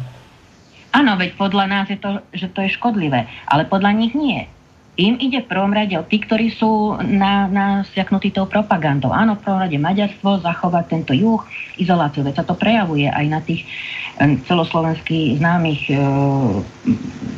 témach štúr, štúrové alebo tá slovenská škola v Rohovciach. Čiže to je jedna časť, ale väčšina, druhá časť myslím si, zase to nikto neskúmal, nikto to, chyba nám takáto inštitúcia alebo takíto odborníci, ktorí sa tomu budú trvalo a systematicky venovať týmto národnostným vzťahom. Tak tá väčšia časť si myslím, že je orientovaná tak racionálne a chápe taký bežný život Veď e, deti potrebujú vedieť po slovensky, aby, sa, aby mali široké uplatnenie. No a čo sa stalo v minulom období je, že menšinové politické strany robili intenzívnu propagandu, e, aby sa nevyučovalo dostatočne kvalitne slovenčina na menšinových školách. Lenže rodičia, e, príslušníci menšiny boli rozumnejší a deti začali dávať do slovenských škôl. Zistilo sa, že slovenské školy sú natrieskané a tie menšinové maďarské ubúda. Takže vedeli, oni si všetko hneď analyzovali, takže vedeli, že by sa stal problém, takže prišli s ponukou druhou, už niekoľko rokov, myslím, myslím, že ešte, ešte z predpredošlej koalície vládnej, bola táto téma, že sa bude už aj to alternatívne vzdelávanie, potom prišla tá menšinová politika s tým, že to už to bolo posledné obdobie, že Slovenčina by sa vyučovala ako cudzí alebo druhý jazyk. Zase samozrejme, aby nalákali rodičov, teda aby deti dávali do týchto menšinových škôl, tak áno, bude sa vyučovať Slovenčina, ale ako cudzí, stále to, to, to veľmi systematicky, pedantne pripomínajú, že štátny jazyk je cudzí alebo druhý jazyk. A samozrejme vidíme, že zase z tých vládnych alebo štátnych inštitúcií naskakujú na túto propagandu, čo je, čo je veľmi zlé, lebo nikdy nemôže byť pre žiadneho občana, ktorý má trvalý pobyt, je štátnym občanom Slovenskej republiky štátny jazyk cudzí. Ani nie e, v skutočnosti a už vôbec nie ako v terminológii. O, pani, bude...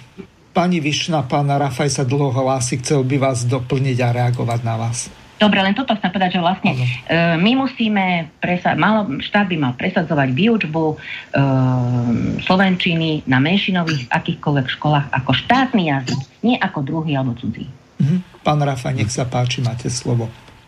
Ďakujem, ja som tam chcel malú poznámku a potom poviem teda aj do budúcna, lebo vidím, že blížime sa ku koncu, aby sme teda uh, dali aj nejaké návrhy a riešenia. Takže uh, neobjav, najnovšie sa objavila vedľa tej, tej uhorskej, maďarskej alebo veľkomaďarskej zástavy aj čierna zástava uh, v menšom, našom orinskom kostole a to je vlastne zdvojený symbol ako keby, keď niekto zomrie, tak dávate predsa čiernu zástavu. Takže uh, druhá malá poznámočka je aj k tej symbolike uh, a nemožnosti údajne riešiť. No skúste niekto, ale neberte to prosím ako návod. To je čisto len v rámci tejto diskusie. Teoreticky podotýkam, áno.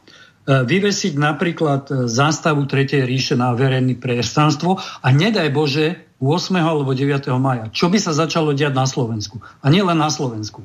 Takže naozaj je pravda, čo povedal tu Hrnko, že máme tu problém v interpretácii, uplatnení zákonov a dvojaký meter. Že jedna, jeden symbol totalitný nám vadí, prekáža a druhý nie. A teraz k tomu môjmu nápadu, alebo ako to riešiť. Pokiaľ my už máme v trestnom zákone e, paragrafy spochyb, trestajúce e, spochyb, e, glorifikáciu, glorifikáciu e, fašizmu alebo komunizmu.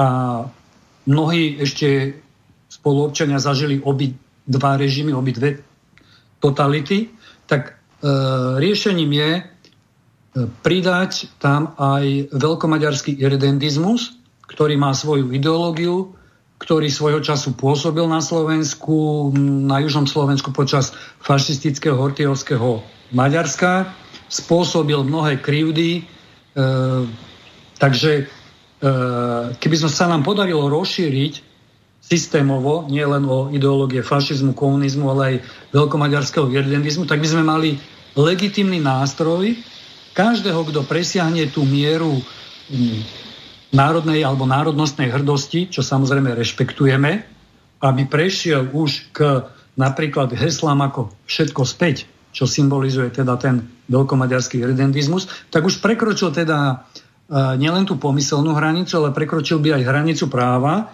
a bol by teda trestnoprávne stíhaný. E, môže sa samozrejme e, prijať aj zákon na ochranu republiky, pretože zákonodarcovia majú povinnosť reagovať na spolo, vývoj spoločenskej situácie.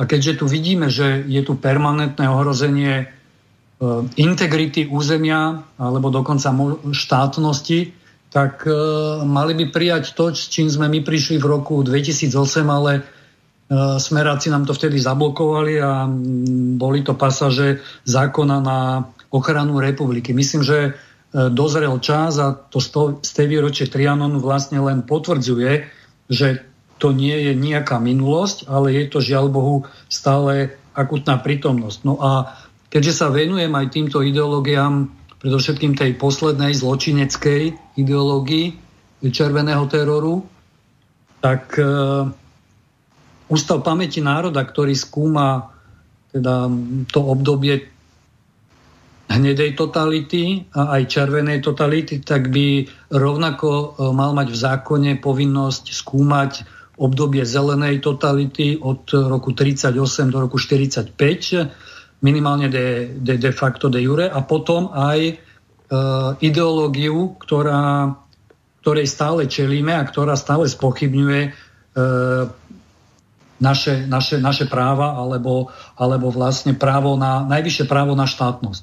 Takže e, toto sú výzvy, o ktorých by sme mali my hovoriť a e, potom samozrejme, čo na, načrtla aj pani, pani Vyšna. Malá, Vyšna, pardon, uh, sa, uh, takisto nemôžeme my príjmať učebnice um, pre základné alebo stredné školy, ktoré uh, vytlačili v Budapešti, kde sú také kontaminované slovné spojenia, pokiaľ hovoríme o učebnici e, diepisu a zemepisu, pretože nejde len o výučbu slovenčiny alebo teda maďarčiny, hej, ale aj o zemepis a diepis a tam máte terminológiu ako otrhnuté územia, felvidek, ukradnutá zem, okyptené Maďarstvo, e, národná tragédia e, Maďarov, rozsudok Trianonu, československé okupačné sily a tak ďalej a tak ďalej. Čiže my si musíme urobiť poriadok e, tam, na čo máme už teraz dosah, aby nám nevyrastali nové generácie irredentistov, pretože keď si študent alebo žiak, dieťa je vychovávaný v takomto duchu, že vlastne on, on bol nejakým spôsobom poškodený, že ho my tu potlačame, no tak e, tú irredentu tu budeme mať potom aj o 10, 20, 30 rokov a bez ohľadu na to teda, že či my vývojovo sa dostaneme niekam inám alebo, alebo, alebo nie. A takisto samozrejme je na zváženie, aby sme 4. jún e, vyhlásili za pamätný deň Slovenskej republiky. To z tej výročie je dostatočný odstup na to, aby sme si ho začali pripomínať, keďže tá naša historická aj politická pamäť ako si príliš e, rýchlo vyprcháva, čo je pre nás Slovakov veľmi typicky negatívny, negatívny jav. A tých nápadov by bolo samozrejme viac. Nech sa páči. Pán Hrnko, nech sa páči, môžete pokračovať. No, konečne. Dúfam, že ma už teraz nevyhodí. Uh, Relo, vôbec treba povedať, že naše trestné zákonodárstvo by našlo aj paragrafy na pokrytie týchto aktivít, pretože irredenta je zakázaná mierovými zmluvami, irredenta je súčasťou útoku na územnú celistvo štátu. A na to sú paragrafy. Otázka je odvaha a presadzovania. Ale ja by som sa vrátil trošku späť a kde, kde sú príčiny toho úplne odlišného postoja uh, príslušníkov niektorých, teda pod, podotýkam národných menšín a Slovakov. My sme uh, jednoducho totálne podcenili výuku diepisu na tvorenie zdravého sebavedomia, z ktorého potom z historického sebavedomia, počujete ma? Áno, veľmi dobre. E, z historického sebavedomia potom e, vzniká aj e, sebavedomie národné a napríklad vždy, ešte za mojich čias, keď som bol malý chlapec a tak ďalej, sa učilo na školách diepis dve hodiny týždenne. My sme redukovali výužbu diepisu na hodinu, kde v podstate nemôžeme nič vytvoriť, pretože um, neviem, či to je originál Marxova myšlienka, ale tam sa hovorí, že ako náhle sa myšlienka stane e, vlast, vlastníctvom má, stáva sa, e, stáva sa e, materiálnou silou. E, zoberme si takú skutočnosť, že e, ľudia, ktorí sú presvedčení, že robia na dobrej veci, ich výkon pracovný, efektivita práce je o mnoho väčšia ako ľudia, ktorí e, chodia do práce s nechuťou, vedia, že to je nezmyselné, čo robia, že to len musia robiť. Takže v tomto zmysle e, treba vidieť aj e, tú e, situáciu ohľadom národného vedomia a historického vedomia. Naši ľudia, e, bežne sa človek stretáva na tých sieťach, že e, aj Slováci povedia, že my nemáme žiadne dejiny. Do 13. storočia uh, termín Uhorsko vôbec nebol známy. Bola to panomia, dokonca v 11. storočí sa používal termín Sklavonia, teda Slovensko, keby sme to tak povedali. Takže oni nemôžu hovoriť o tisícročnom Maďarsku, pretože uh, Uhorsko podľa všetkého bolo len pokračovaním Svetopulkovej ríše a bolo súčasťou koncepcie uh, Ota III. Uh, rímsko-nemeckého cisára, ktorý e, v projekte renovácio impérií chcel urobiť vlastne Európu rozdeliť na tri časti, Fran- teda Románsku, Germánsku a Slovansku. A do tej slovanskej patrilo Polsko, Česko, Uhorsko a tak ďalej. Treba si nám len osvojiť naše, naše e, historické e, vedomosti o e, národe, ktoré sú už dnes v dispozícii, pretože slovenská historická veda nespí, ale nie, nie je tak nejakým spôsobom pertraktovaná zo štátu. Štát forma záujem potlačať historické vedomie, aby sa mohli presadzovať neoliberálne myšlienky. A to je jedna ruka v ruke, hej, že ľudia prestávajú byť hrdí na svoj štát, začajú, začínajú sa orientovať materiálne a potom im takéto veci uchádzajú a stane sa niečo možno také, a budeme sa čudovať, ako sa stalo napríklad v Kosove alebo na východnej Ukrajine, že e, zrazu sa nám spoločnosť rozpadne a my nebudeme vedieť ani prečo, ani za čo. V tomto zmysle si myslím, že je veľká zodpovednosť politických elit Slovenska, aby veľmi rýchlo opustili tú insetnú politiku, ktorá tu panuje, že rozhodujem na základe toho, ako sa ráno vyspím a ako cítim, že e, momentálne je nálada na ulici, aby ma náhodou nezhodili, ale že sa začne robiť koncepčne. Koncepčná politika znamená e, mať víziu o, o Slovensku, čo s tým Slovenskom chce spraviť, akú má mať ekonomickú štruktúru, akú má mať sociálnu štruktúru, um, aké, aká má byť infraštruktúra, cestná, komunikačná a tak ďalej. Ale aj ako má vyzerať politika národná a národnostná, aby občania Slovenskej republiky boli integrovaní Prvým predpokladom na to, aby sa dezintegrovali e, obyvateľia, je to, že si prestanú rozumieť. To je aj ten koncept, ktorý sa v niektorých školách uplatňuje, že tí učitelia zamerne svojich žiakov vedú k tomu, aby sa nenaučili poriadne po slovensky. Keď on e, sa cíti doma len tej obci, respektíve úzkom okolí a ide, dajme tomu do okresného mesta, tam sa už nedohovorí on sa tam e, prirodzene cíti cudzo.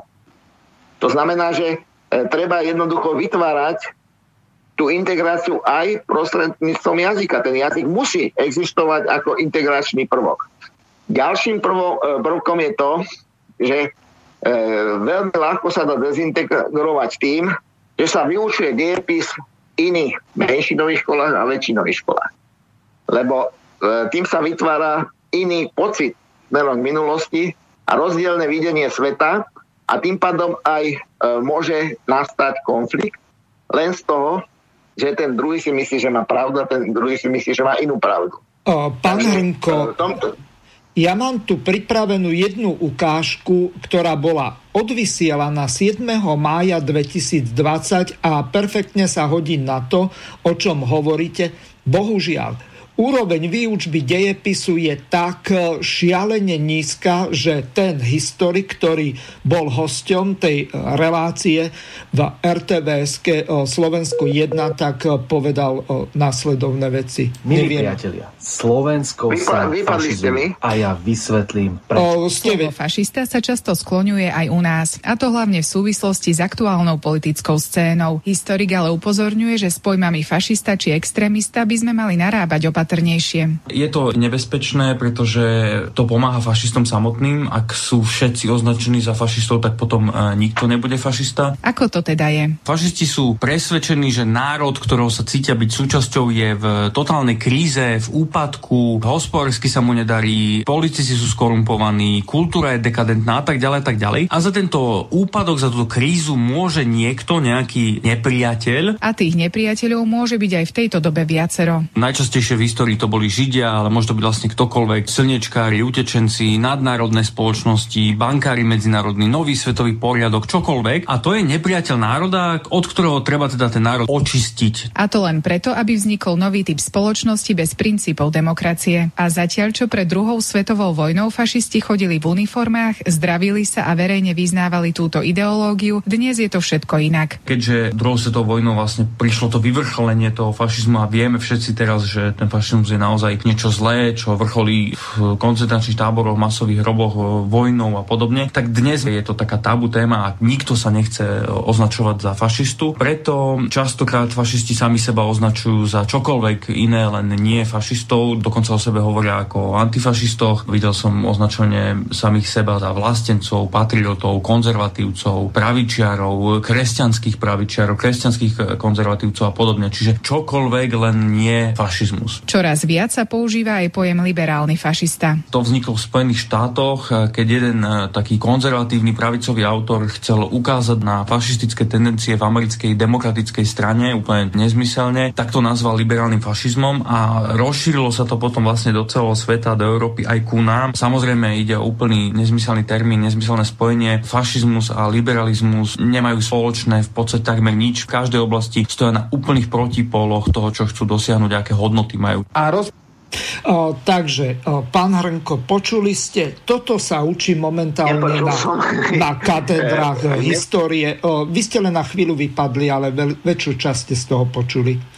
To je, um... ne, ne, keď, e, keď prehrávate, mne to vytne, takže ja som nepočul nič, takže nemôžem sa k tomu vyjadriť. Um, dám slovo pánovi Rafajovi, tento určite počul celé. Počul aj ma dvíhalo zo stoličky. No, ja za čo mohol... platíme tie koncesionárske poplatky, keď takéto kraviny vysielajú vo verejnoprávnej televízii alebo rozhlase v RTVS?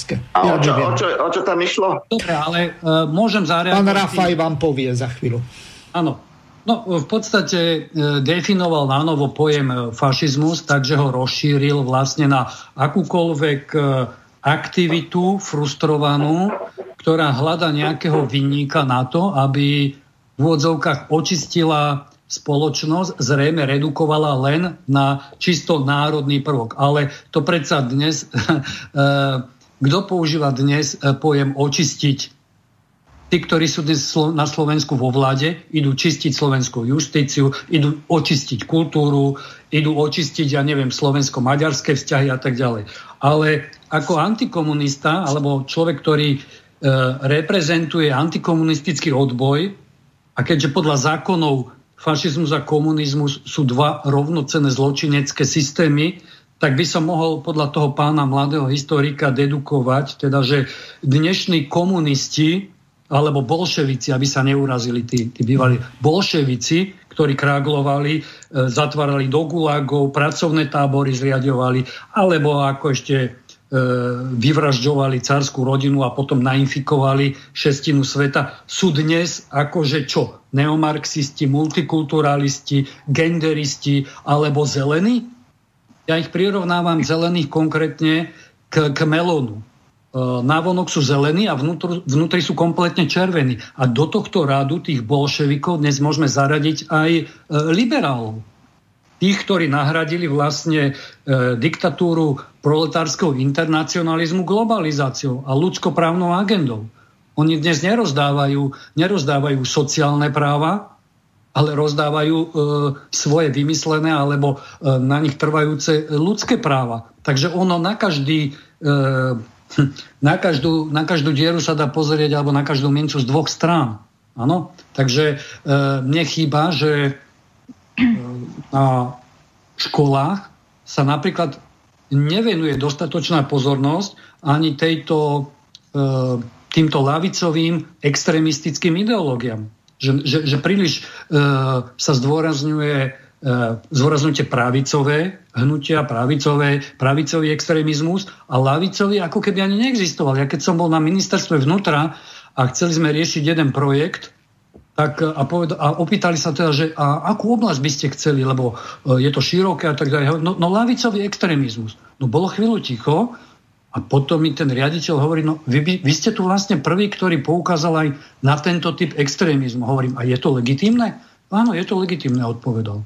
Lenže opäť, ako keby sme to nechceli a médiá, o ktorých sme dnes ešte nespomenuli, uh, práve médiá spolu s politikou mainstreamovou tu vytvárajú E, dojem, že e, o e, lavicových alebo národnostných trendoch negatívnych ideológiách a podobne nemáme hovoriť. A máme sa len venovať teda tej jednej, jednej časti toho, toho spektra, čo je samozrejme nevyvážené a je to možná istá stratégia, pretože dnes vlastne tých, tých, tých, tých fašistov bývalých skôr nahrádzajú naozaj tí, tí liberálni slnečkársky fašisti.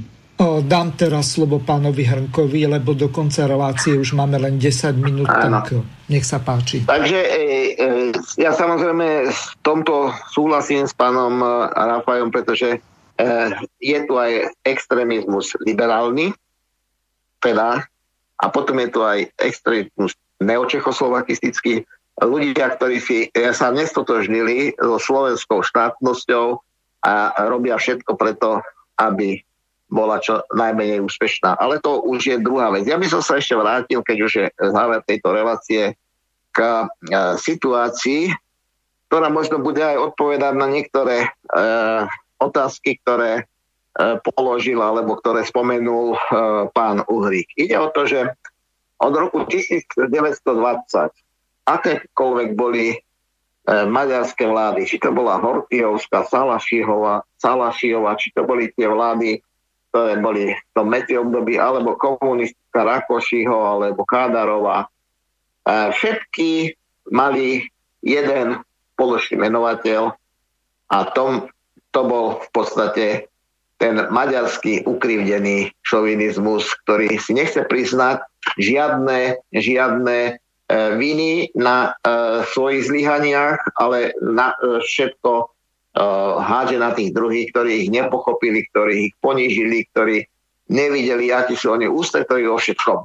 Takže v tomto zmysle ja si myslím, že naša politika by mala uh, byť istá, že uh, nejakým spôsobom princípy maďarskej politiky uh, sa nejakým spôsobom uh, v tejto otázke dlhodobo meniť nebudú. Oni budú stále E, nejakým spôsobom e, túto otázku vyťahovať. E, slovenská politika nemôže toto nehať bez povšimnutia. Na druhej strane mala by byť pripravená na to, že riešiť tieto otázky. Hej? Pretože e, to bolo správne povedané, Veľké Uhorsko, to je e, sen niektorých bláznov, ale nikdy sa uh, nepodarí ho realizovať. Ale uh, môže uh, veľa, veľa problémov uh, vytvoriť, pretože každá ideológia, ktorá je agresívna na vonok, má tendenciu vyvolávať konflikt. Takže ja by som tak povedal na záver tejto relácie, že musíme uh, byť si vedomí, že žijeme v určitom geopolitickom priestore a že tento geopolitický priestor e, vždy chcel niečo ovládať, či už znútra alebo zvonka. A ja osobne si myslím, že e, dnes e, sú mnohé výzvy, ktoré nás tlačia k tomu, aby sme spolupracovali. Je to imigrácia, je to snaha Bruselu o likvidáciu národných štátov, snaha e, preniknúť sa s rôznymi zámermi, vytvoriť tu vojenské základne, e, militarizovať tento priestor. Takže e, v tomto zmysle my musíme jednoducho hľadať cestu k porozumeniu. Ale to porozumenie musí byť založené na tom, že každý si uzná svoj podiel viny na tom, čo sa stalo. Ja ešte spomeniem takú jednu situáciu v 90. roku, eh, keď eh, vznikli tieto zmeny, bola vytvorená jedna komisia Slovensko-Maďarská na prekonanie historických rozdielov, na niečo podobné, ako sa dohodli Nemci a Francúzi, že áno, zároveň sme si krivdili tak si podajme ruky a snažme sa nejakým spôsobom toto prekonať a vytvoriť eh, nejakú vyššiu syntézu z toho. No, tá komisia sa stretla jediný krát a stroskotala na tom, že e, maďarská časť absolútne odmietla akúkoľvek vinu Maďarska na nejakých, alebo Maďarov, aby som bol presne, Maďarov na tom, čo sa stalo v Strednej Európe a my sme sa im mali ospravedliť za to, čo sme im spravili, uh, čo sa stalo po druhej svetovej vojne. No, takýmto spôsobom sa žiadna diskusia viesť nedá, pretože od roku 1867 sa tu udialo veľa, veľa kríz z maďarskej strany a väčšina toho, čo sa stalo zo slovenskej strany, bola len reakcia na to, čo nás postihlo predtým. Hej? My nemôžeme zabudnúť e, na to, čo sa dialo počas, e, e, po viedenskej arbitráži na území Južného Slovenska. My nemôžeme zabudnúť na Salašího režim, ktorý vešal v Košiciach na kandeláble všetkých, ktorí sa mu nejakým spôsobom či už fakticky alebo len fiktívne postavili na odpor. My nemôžeme zabudnúť ani na, na to, čo sa dialo v 68 napríklad ale nechce, nemali by sme e, pri tom za, e, nezabudaní e, nevidieť dopredu. To znamená, že my musíme vidieť aj dopredu. Z his, histórie sa máme poučiť, ale žiť z histórie, tak ako to robia Maďari, je cesta do pekla. Jednoducho, z histórie sa máme učiť, nie žiť a nie si ju viazať na nohy ako olovenú gulu. To je asi všetko, čo by som tejto relácii povedal. Ďakujem veľmi pekne. Máme tu ešte na záver jednu otázku. Do konca relácie máme 4 minúty. Na Margo príspevku, ktorý bol pustený zo záznamu média hlavného prúdu, je porušený zákon číslo 308 z roku 2000 zbierky zákonov. V paragrafe 16 odsek 3 je uvedené. Vysielateľ je povinný za A. Zabezpečiť všestrannosť informácií a názorovú pluralitu v rámci vysielacieho vysielacej programovej služby, za B. Zabezpečiť objektívnosť a nestrannosť spravodajských programov a politicko-publicistických programov poslucháč ďalej píše, ak sa nikto nestiažuje, tak e, nie je dôvod na zmenu vo fungovaní médií, vrátane RTVSky. Takže na záver by som to urobil takto. Dáma má prednosť. Pani Višna, vaša minútka na rozlúčenie sa s poslucháčmi a potom dám slovo pánovi Rafajovi. Ďakujem. Tak rýchlo spomeniem aspoň tie moje návrhy, ktoré som hovorila už aj v minulej relácii. Ja si myslím, že v prvom rade sa treba za, e, zamerať na riešenie školstve. Školská téma oblasti je najdôležitejšia a mediálna samozrejme. To je propaganda a vzdelávanie. Ide to opačným pr- práve smerom, pretože no, sa bude povolovať ešte liberalizácia učebníc a tak ďalej. E, ďalej samozrejme e, musí byť vypracovaný rámcový dokument národnostnej politiky. To nám to chýba, nevieme odkiaľ kam. E, slovenská politika by mala prijať jednotný úzus na Trianonskú iridentu. Spontánne už aj e, tom, teraz v tomto výročí s tom sa e, buď matičné domy, alebo aj väčšinou tie matičné domy vyvesovali štátne slovenské vlajky. Čiže je to istý taký už také cítenie obyvateľstva slovenského, že treba niečo ako um, z našej strany vyvinúť istú, istú uh, činnosť a žiada sa tu teda buď pamätný deň, alebo nie hovoríme, že oslavu, ale nejakú pripomienku, ale celá táto situácia sa nebude riešiť, pokiaľ buď nebude politická vôľa a čin. Môžu byť zákony, budú sa porušovať, čo aj prebieha. Takže um, ten problém je každý zákon je, takmer každý zákon, každá oblasť je veľmi nevyhovujúca pre slovenský juh a môžeme na to veľmi tvrdo doplatiť. Ešte len spomeniem to, že túto reláciu zorganizovali, iniciovali Združenia slovenskej inteligencie Korene, oslovili aspoň tie najväčšie pronárodné združe, e, politické strany, aj združenia samozrejme. Mali sme tu zástupcu SNS, SNS, dokonca aj zástupca Smeru a tých menších pronárodných občianských združení žiadajú sa, žiadajú teda riešenia, uvedomujeme si riziko. Ďakujem. Ja vám tiež veľmi pekne ďakujem a teraz minútka pre pána Rafaela Rafaja. Ďakujem. Ja sa chcem poďakovať e, organizátorom aj Slobodnému vysielaču za tento typ e, relácie a zároveň upriamiť pozornosť na budúcnosť, pretože e, korona kríza, tzv.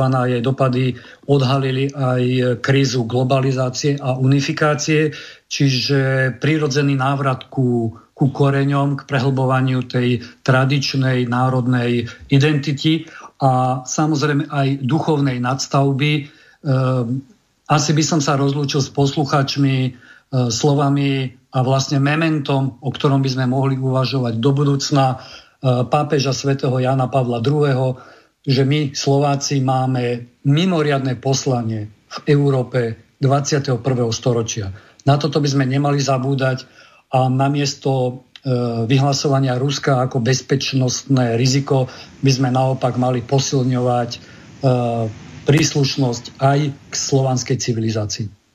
Ďakujem. Ďakujem našim hostom, lúčim sa s nimi a prajem príjemné počúvanie ďalších relácií Slobodného vysielača. Do počutia. Vysielací čas dnešnej relácie veľmi rýchlo uplynul, tak sa s vami zo štúdia Banska Bystrica Juh lúči moderátor a zúkar Miroslav Hazucha, ktorý vás touto reláciou sprevádzal. Vážené poslucháčky a poslucháči, budeme veľmi radi, ak nám zachováte nielen priazeň, ale ak nám aj napíšete vaše podnety a návrhy na zlepšenie relácie lebo bez spätnej väzby nebudeme vedieť relácie zlepšovať, za čo vám vopred veľmi pekne ďakujem. Do počutia.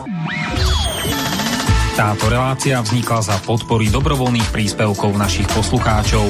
I ty sa k ním môžeš pridať. Viac informácií nájdeš na www.slobodnyvysielac.sk Ďakujeme.